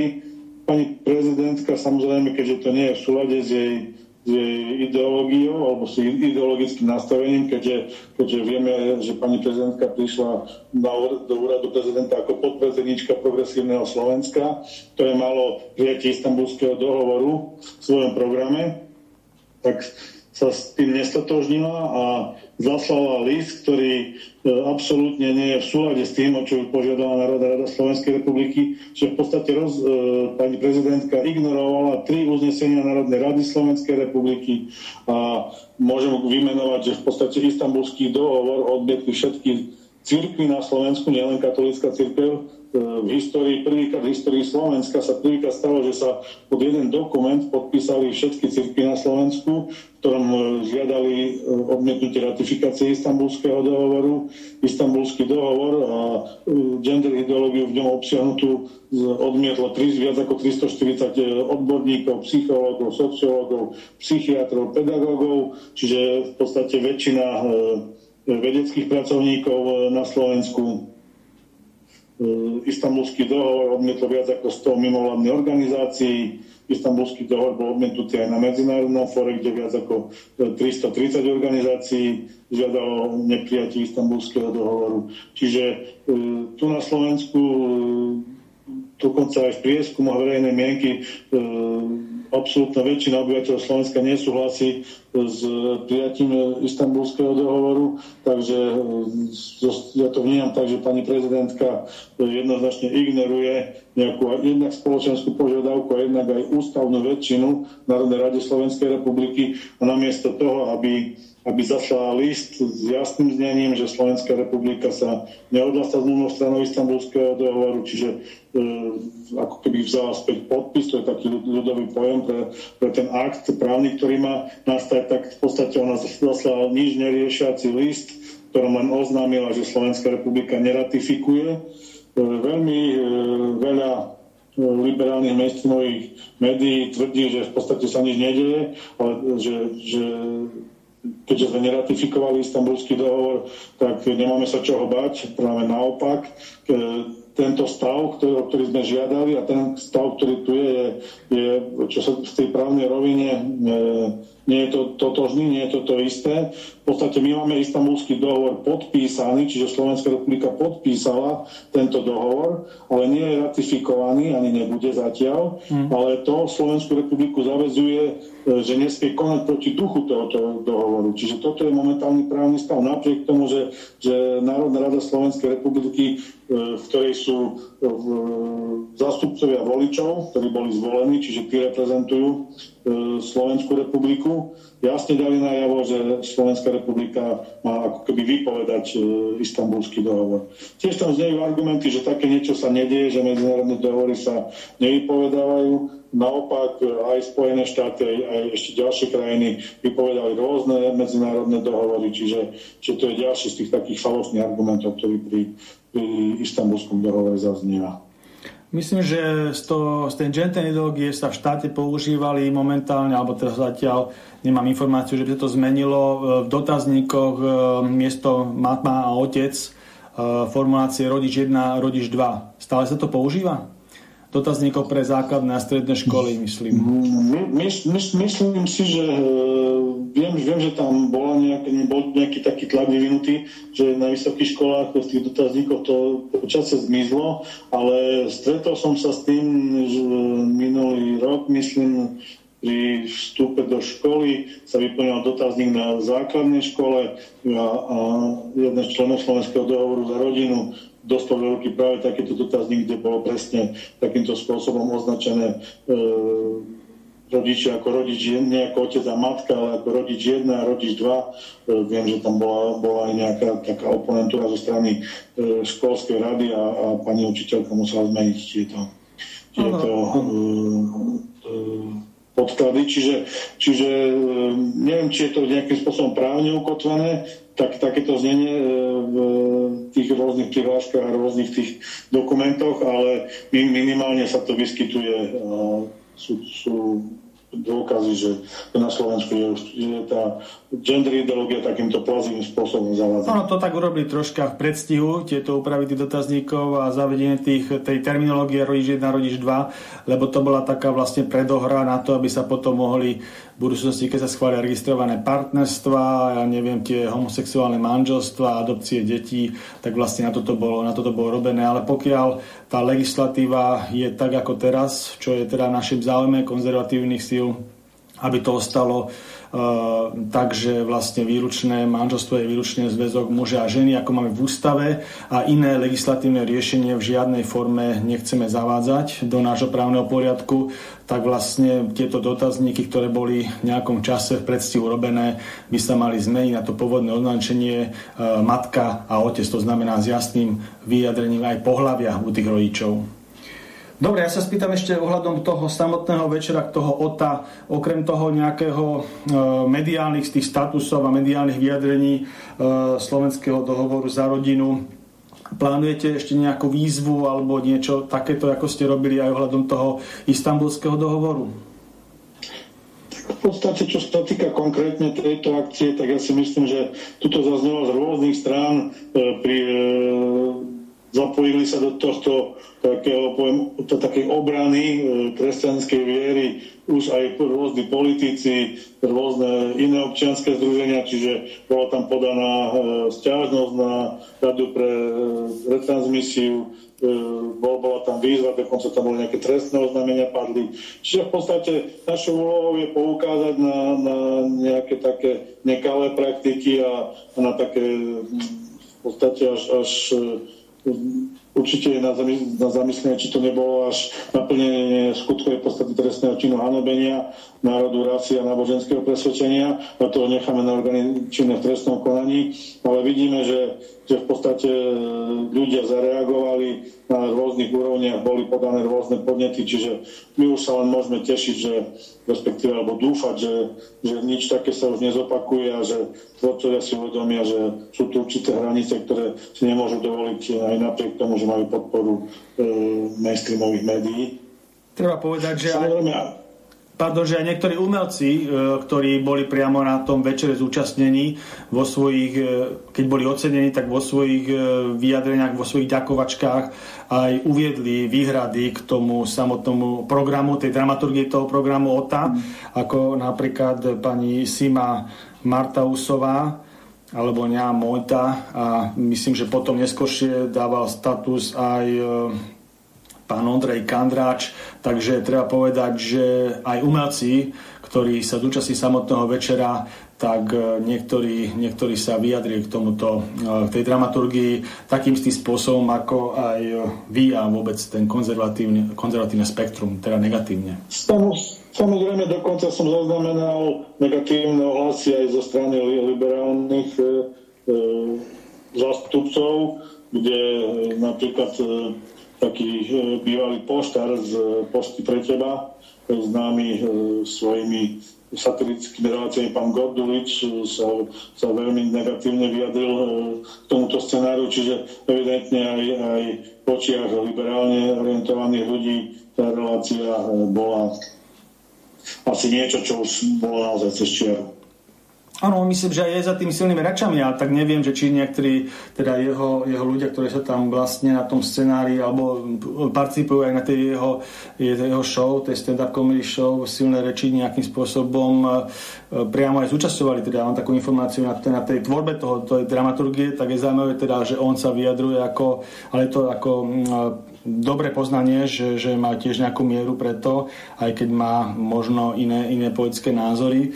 No, myslím si, že máme ako spoločnosť naviac, aby sme, aby sme naozaj v tom verejnoprávnom e, priestore e, to tvorbou nepolarizovali. Nepolarizovali tie, tie jednotlivé prúdy a vierovýznania, ja neviem, ešte tie rozdielnosti, čo máme každý v sebe. A naozaj to, bola, mm, to bolo vysielanie, ktoré sa v rámci aj tej zábavy a tých rôznych formátov e, nebude, nebude svojou tvorbou naozaj prispievať nejakej polarizácii a nejakému rozsievaniu, nejakému rozsievaniu e, zášti a neštvaru a tak ďalej. Takže myslím, že na tom sa zhodneme. Tak dúfame teda, že sa to nebude e, nebude opakovať a ja tam veľmi, veľmi pekne ďakujem, že ste sa takto prihlásili. Nahráme to troška dopredu, pretože uh, to vysielanie pôjde 15. a tedy je štátny sviatok, církevný aj štátny, takže uh, potom si to môžete vypočuť. Takže ja veľmi pekne ďakujem pánovi Erikovi Zbiňovskému a prajem vám príjemný deň. Ďakujem aj ja za možnosť vystúpiť v vašej relácii a prajem všetkým poslucháčom eh, pekný a požehnaný deň. Do počutia. Takže my budeme ďalej pokračovať eh, v dnešnej relácii. Asi prejdeme k tomu, čo je veľmi dôležité. Pána Erika Zbiňovského som mal pred voľbami v relácii. Vtedy akurát sa bojovalo ohľadom eh, toho stiahnutia toho podpisu, respektíve neratifikovania z istambulského dohovoru. Čiže on pre našich poslucháčov je známa osobnosť, nakoniec kandidoval za sns no vieme, ako to skončilo, tesne cez 3% získali len niečo. SNS-kári teraz po týchto voľbách, tak to je jeden zásadný problém, že čo sa ďalej bude robiť, uvidíme. No tak Neviem, eh, či by sme sa mali ešte dotknúť eh, tej voľby toho pána Danka. Môžeme, sú nejaké otázky od posluchačov? No zatiaľ eh, neprišlo nič, okrem tých dvoch, ktoré som prečítal, takže... Ja si myslím, že môžeme ešte tak povedať tomu spektru, čo sme hovorili o, s pánom Barankom. Tam ešte pomerne dosť vychádzala Saska, tam sa tam nejakým spôsobom nepokrývala v tom prieskume z, zo septembra 2020, potom teraz im vychádzalo až 11% a v parlamentných voľbách mali 6,21, takže otázka je, že odkiaľ sa ten elektorát tam zobrá, možno nejakých nespokojných voličov a tak ďalej, lebo, lebo z hľadiska Sasky, ja som teda za tých 5 mesiacov nepostrehol nejaký čin pána Sulíka a ten company, že, ktorý by znamenal, alebo bol by tak výrazný, že by takýto náraz by sa dal skovať. Možno, možno to, že vlastne takéto, takéto diletantské rozhodovanie tej vlády sa viac menej dáva, alebo všetka tá zodpovednosť sa potom zváža na to Olano. Olano stráca okolo 5%, takže to tak býva tá premiérska strana tak uh, možno na tom, na tom vlastne išiel elektorát tej Sasky v tom prieskume preferenčne hore. Iné vysvetlenie tam nie je. No a čo týka toho spektra konzervatívneho, um, samozrejme spomínala tam aj vlast. Vlast má tiež 1,3%, SNS mala 1,4%. Čo sa týka dobrej voľby, tam to vychádzalo okolo 2,8%, čiže tiež pokles. No a bola tam samostatne robená tá strana Mosív, ktorá mala 2,3% teraz v septembri a SMK vyúplo až na 5,3%, lebo oni mali v parlamentných voľbách 3,16%. Takže tam sa ešte nezachytil ten nárast, nárast tých, alebo to zlučenie tých maďarských strán. Treba povedať, že z hľadiska toho samotného rozhodnutia, je to také čisto machiavelické rozhodnutie, že vlastne vytvoria všetky tie strany kvázi maďarské e, tú jednotnú etickú, etnickú stranu. A samozrejme v komunálnej boli dlhodobo silní na tých svojich, svojich e, by som povedal, dominantných, dominantných okresoch na tom juhu, ale toto je skôr taký ťah, aby sa dostali do parlamentu, to znamená nejakej, nejakej účasti Samozrejme, že za tých 30 rokov tej Slovenskej demokratickej republiky sa aj ten elektorát e, tých e, voličov etnických, ktorí boli vyslovene etnických, to znamená na prvom mieste bola národnosť, až potom tie ostatné veci, čo tá strana robila, tie hodnotové, tak sa zmenil, aj noví voliči prišli, nové generácie a tak ďalej. Takže myslím si, že už to nebude celkom znamenať to, e, tá spojená a kandidátka týchto týchto etnických voličov, ako keď to bolo v roku 1990. To znamená, že už nebudú mať, ktorí bola, kedy mali v tej zjednotenej kandidátke 12%. Myslím si, že nie. A naozaj e, to, čo robil vlastne tie dva prúdy, ktoré boli dlhodobo samostatné, to znamená ten Mozi, Bela Ugara a to SMK, tak vlastne to nebolo len na základe nejaké animozity medzi tými jednotlivými predsedami toh, tých subjektov, ale bolo to aj, čo tam samozrejme tá animozita bola, ale osobná, ale uh, bolo to aj hodnotové, že vlastne ten Bela Bugar, si bol aký bol a urobil množstvo chýb, tak on presadzoval taký ten občianský prístup. To, že vlastne, že vlastne tá strana jeho bude súčasťou ako štátotvorný prvok tej Slovenskej republiky a budú sa riešiť problém, problémy naše a našho regiónu, nášho, ja neviem, etnika, alebo by som to nazval Bratislava prednančne. Kdežto tá strana SNK to stále vidí tak, že e, pozera na tú kvázi e, Budapešť v týchto veciach. Hej? Takže ako a dosť tak hovorí, že je to taká ako mm, nejaká, nejaká pobočka Fidesu, to znamená strany e, premiéra Orbána. Do akej miery to je pravda, ťažko povedať, ale takýmto nejakým spôsobom je to rozdelené. No a teraz bude to zaujímavé, že keď sa tieto dva kvázi hodnotovo dosť protichodné prúdy zlejú do tej jednej etnickej strany, tak ako bude tá etnická strana vystupovať, viete? Lebo to sú naozaj hodnotovo dve, dva rozdielne svety. Občianský princíp a ten etnický princíp.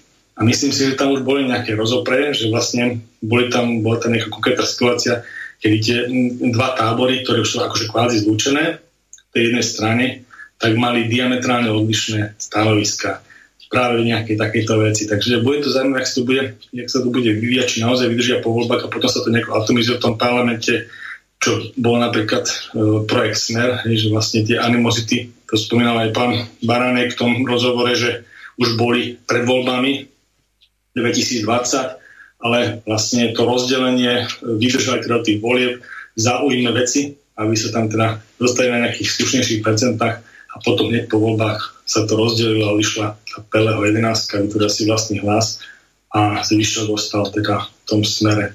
Takže ten pohyb v tom spektre bude dosť silný. Osobne si myslím, že aj e, súčasný, súčasný ekonomický stav tej republiky, Slovenskej republiky, bude tieto veci dosť, dosť nejakým spôsobom ovplyvňovať, pretože naozaj aj tie ekonomické opatrenia, aj ten COVID-19, aj ten prepad e, ekonomiky z, tých, z toho deficitu 2,8 miliard na tento rok plánovaného na úroveň 12 miliard, aj ten záchranný balík ešte neviem, ako budeme využívať, na aké odvetvia, jak sa bude utilizovať, budeme schopní ho čerpať.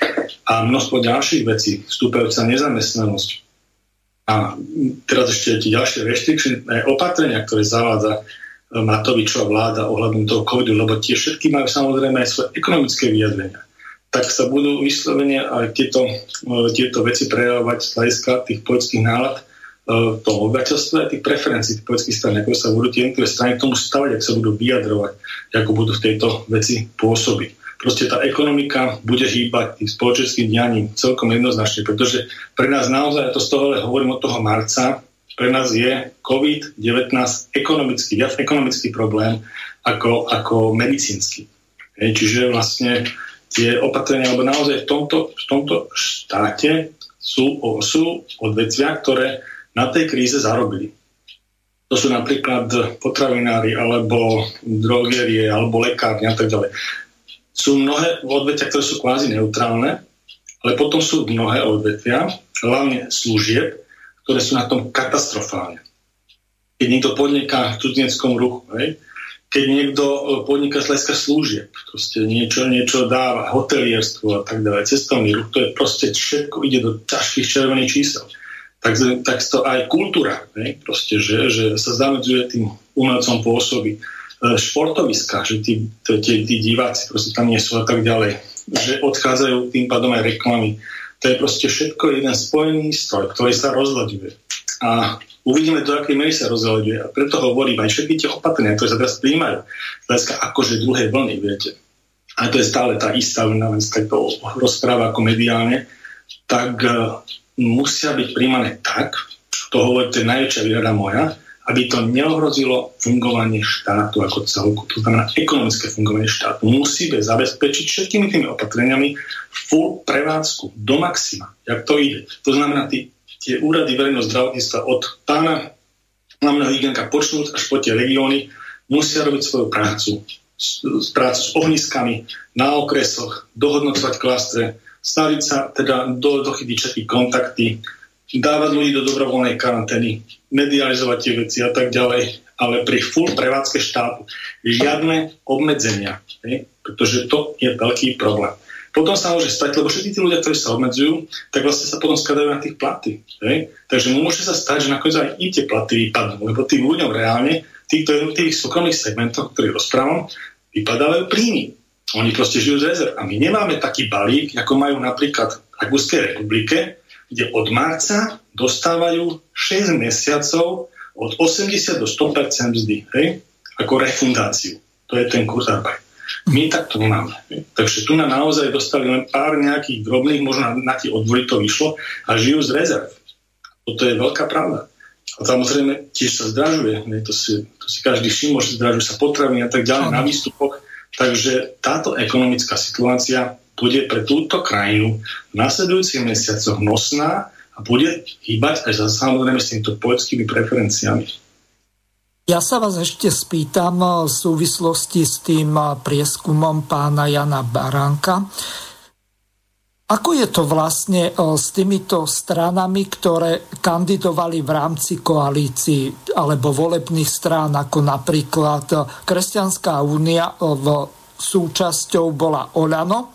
Objavila sa Kresťanská únia v týchto prieskumoch a podobná otázka sa týka aj ďalšej strany KDŽP, ktorá kandidovala ako súčasť ľudovej strany naše Slovensko ako volebnej strany, či tá kandidatúra spoločná ich neodsunula z tých prieskumov niekde do úzadia a či tí voliči, respektíve tí respondenti, ktorí sa v tých eh, prieskumoch vyjadrujú, ich stále ešte nevnímajú ako súčasť Olano alebo súčasť eh, ľudovej strany naše Slovensko. Samotné, samotné tieto strany, ktoré boli ako eh, na tých kandidátkach iných strán, to znamená, to bola, to bola jednotná kandidátka, E, nebola to koaličná, čiže oni išli na tých 5%, aj keď to bola 5 koalícia napríklad v rámci LSNS alebo v rámci Olano to bola tiež nejaká 5 koalícia, tak tieto strany hľadiska tohto mm, prieskumu preferencií neboli, neboli merané, pretože oni sú veľmi, veľmi maličké.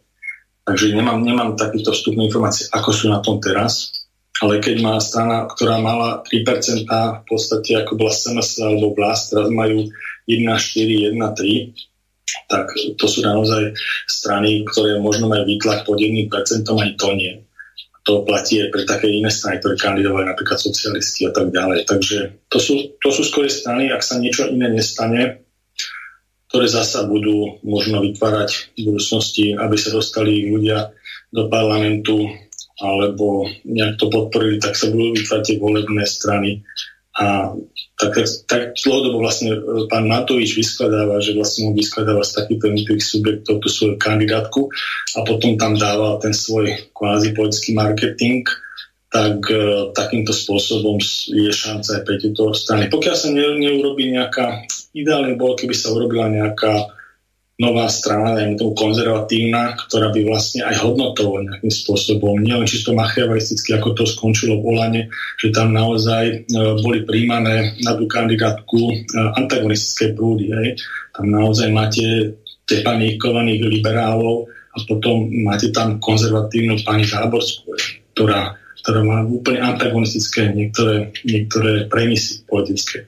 Takže to tiež nie je dobré. Ja si myslím, že v budúcnosti okrem toho, že bude prehovárať do tých, do tých um, čísel um, tie preferencie politických strán, bude prehovárať tá ekonomika, ekonomická situácia v štáte, tak si myslím, že sa bude aj hodnotovo čistiť tá politická scéna, že sa bude viacej vytvárať ten tábor, jak ho poznáme aj z minimalistiky krajín únie, že bude nejaký tábor konzervatívnych síl, patriotov, bude tábor socialistov a bude, bude tábor tých liberálov, tých progresívcov. Takže to sú také tri základné síly, ktoré fungujú vlastne plus minus v celej Európskej únii a majú potom aj svoje zastúpenie v rámci frakcií v Európskom parlamente. Čiže myslím si, že sa to bude z tejto stránky tak hodnotovo čistiť, že bude ubúdať takých tých aj po skúsenosti tohto tohto volebného obdobia, kedy musím povedať, že podľa môjho názoru zvyťazili populistické strany, viac, ktoré, ktoré jasne e, slúbovali hory doly, hej, úplne, úplne protichodné veci, len aby sa tam dostali a teraz to je vidno, že vlastne tá skúsenosť s nimi je to sklamanie, hej, že jednak tam chýba tá odborná erudícia a druhá vec, že vlastne keď niečo nerealisticky slúbujete, tak proste potom skutek utek. No ale um, niekedy to skončí tak, že naozaj, keď niekoho chcete spoznať, tak musíte mu dať najprv tú moc. A potom vlastne tam sa ukáže, keď je pri, tom, pri tej moci, vlastne reálne, ak s tou mocou narába a tak ďalej, funguje, posúva tú kvalitu života v tom štáte, alebo neposúva, tak na základe tej vašej konkrétnej skúsenosti potom už asi druhýkrát takúto populistickú stranu s takýmto premerom asi nebudete mať chuť voliť. Pavol, ešte sa vás pýtam na jednu vec, do konca relácie už máme len nejakých 5 e, minút, ale dobre by bolo vyjadriť sa ešte e, ohľadom tých prieskumov k tomu, že e, či všetky tieto úbytky hlasov týchto malých strán, ktoré sa nedostali do parlamentu s výnimkou Maďarov, tak či prechádzajú do tej strany Petra Pellegriniho, ľudovo nazývaný hlasníkom. Čiže toto je tá zásadná otázka, pretože ten smer, ten volebný výsledok, ktorý mal približne niečo tesne cez 18%, tak teraz to vyzerá, ako keby mali o 10% viacej. Čiže toto ma zaujíma, že či v tej Pellegriniho strane sa ten nárast tých 10% eh, eh, úbytku u týchto malých strán prejavuje, alebo je to niekde inde. Eh, či sa tu nejedná o nejakú, nejaké hlboké sklamanie tých voličov, z tých výsledkov volieb a samozrejme aj z toho, že aká situácia na základe výsledkov volieb nastala, veď nakoniec pán Baránek sa vyjadril naprosto jasne, že kde chodí, tak tam sa hambí za ústavných činiteľov Slovenskej republiky, či je to premiér, alebo je to predseda parlamentu a tak ďalej. Áno, tam sme troška spomínali túto vec, ja som sa tiež na to pýtal, lebo vlastne e, výsledok smeru SD vo februári v tých voľbách bol 18% a teraz vlastne po ščítaní, e, po rozdelení a ščítaní tých, tých hlasov pre hlasistov, to znamená pre tých Pelegrínyho 11 a pre klasický smer Roberta Fica bol až 28%. No a to vysvetlenie tam nepadlo celkom jednoznačne. Dalo sa povedať si toľko, že my sme to hovorili o tom, že tam Peter Pellegrini to bude zrejme ťahať viac na ten progresívnu stranu tej sociálnej demokracie, pretože klasická sociálna demokracia, ako prezentoval Robert Fico, tak to nebola sociálna demokracia, ako, ako funguje v tých jednotlivých európskych štátoch, tej 27 štít Európskej únie, pretože sociálna demokracia, socialisti európsky proste sú progresívni. Oni presadzujú všetky tie genderové témy, ktoré u nás e, proste Robert Fico nepresadzoval a dlhé roky to tak nerobil on vždy hovorí, že robí takú sociálnu demokraciu v Slovensku, ale to inak inými slovami povedal kulantne vlastne toto, že nebude proste tie progresívne témy tú gender ideológiu a neviem, tú, ten, ten liberálny fašizmus a tak ďalej proste, uh, alebo, alebo zelený fašizmus, ak sa tomu hovorí v tej konzervatívnej sfére, presadzovať. A potom prišlo progresívne Slovensko vlastne, ktoré z okolností tiež zakadal jeden z, z ľudí z okolí SDL, a e, to, to potom na Hulvata prevzal všetky tie témy tých liberálov a tých socialistov európskych. A tam teda tú gender ideológiu a potom vlastne aj ten, tie environmentálne, environmentálne témy, pretože tí, tí uh, zelení kvázi v Európskej únii, oni naozaj presadzujú mnohé, mnohé také veci, ktoré sú pre nás nepochopiteľné. Napríklad aj um, jadrovú energiu majú veľký problém s ňou a keby sme vybrali z energetického mixu Slovenskej republiky jadrovú energiu, tak by sme na tom boli veľmi zlé. Čiže ten konzervatívny postoj jednoznačne proste v rámci energetického mixu, to znamená zloženia našich energií a z čoho žije tá krajina, tak jednoznačne jadro tam musí ostať, aj, pretože my, nám to proste vynáša benefit a pre tú ekonomiku je to z nášho pohľadu nepostrateľné. Takže, a toto vlastne tí liberáli a e, zelení presadzujú na tom európskom formáte. A to je na znakoch vidno aj v tom našom progresívnom Slovensku viac menej a dokonca aj u pani prezidentky, ktorá, ktorá z toho progresívneho Slovenska vyšla, aj keď na to veľmi konatne komunikuje a tak ďalej, ale v podhubí v tom podprahovom vnímaní to tam je vždycky, že to tak vypichne tú tému, je ten, ten zelený environment a a ten progresivizmus a tak ďalej. Ona proste to robí tak kulantne, ale proste spadá do tohto, do tohto segmentu, kdežto čo týka politiky progresívneho Slovensku, tak tam je to jednoznačné. Aj tá výmena v tom, tom, tom tej strane spolu, to je jednoznačné, ohľadom toho environmentu a takisto ten Peter Pellegrini, on mal aj také vyjadrenie ešte pred voľbami, keď ste si všimli, smerom k pani prezidentke, také veľmi ústretové aj pánovi Kiskovi, ešte vtedy sa čakalo, že bude mať väčší viac percent, tak dokonca si vedel s ním predstaviť koalíciu. Hej? Čiže, a to hovoril ešte ako volebný líder strany Smer SD celkového. Takže on mal takéto, takéto, by som povedal, už aj pred tými voľbami a myslím si, že jeho smerovanie, smerovanie tej strany hlas a to predpokladá aj Jan Baranek, že vlastne bude zrejme k, e, bude lídovať smerom k tomu progresívnu Slovensku mentálne a tak, no, aj celkovo aj politicky. Ale necháme sa prekvapiť. No. A čo sa týka toho smeru, tak e, klasický Robert Fico, dal tam dosť veľký priestor pánovi Bláhovi a pán Bláha tam sa bude ťahať troška tú inú skúsenosť, o ktorej ste nás spomínali, smerom k tomu SDL, až dokonca ešte k tomu tej kss tým koreňom takým marxistickým, hej, alebo je to hovoriť tým jazykom 21. storočia, troška upgradeovaný, takže uvidíme, uvidíme čo to prinesie. No, hľadiska toho smeru SD je to taká teraz dosť viditeľná tvár a čo týka tých ostatných podpredsedov, tak sú takí menej výrazní, sú ešte mladí, tiež musíte na tú politiku svoje vega niečo odžité, aby ste to vedeli prezentovať a hlavne, aby ste boli v tých názoroch, ktoré prezentujete, aj uveriteľní. Takže tí 30 je predsa troška, keď sú tu možno bystrí ľudia vzdelaní, tam treba troška ešte aj dozrieť. Čas dnešnej relácie už uplynul, tak mne už zostáva len pán Nemec poďakovať veľmi pekne vám, samozrejme e, pánovi Zbiňovskému a taktiež aj pánovi Barankovi, ktorí boli aspoň cez telefón na diálku či na záznam hostiami tejto relácie. Lúčim sa s vami, vážení poslucháči, a teším sa na ďalšie relácie najbližšie budú politické rozhovory s Tomášom Tarabom, tak nám snáď viac povie aj k tým prieskumom alebo k situácii, aká je KDŽP a v tej ich frakcii kresťanskej. Takže lúčim sa s vami a prajem vám príjemné počúvanie ďalších relácií Slobodného vysielača. Do počutia. Do počutia. Plynul tak sa s vami zo štúdia Banska Bystrica Juh lúči moderátor a zúkar Miroslav Hazucha, ktorý vás touto reláciou sprevádzal. Vážené poslucháčky a poslucháči, budeme veľmi radi, ak nám zachováte nielen priazeň, ale ak nám aj napíšete vaše podnety a návrhy na zlepšenie relácie, lebo bez spätnej väzby nebudeme vedieť relácie zlepšovať, za čo vám vopred veľmi pekne ďakujem. Do počutia. Táto relácia vznikla za podpory dobrovoľných príspevkov našich poslucháčov. I ty sa k ním môžeš pridať. Viac informácií nájdeš na www.slobodnyvysielac.sk Ďakujeme.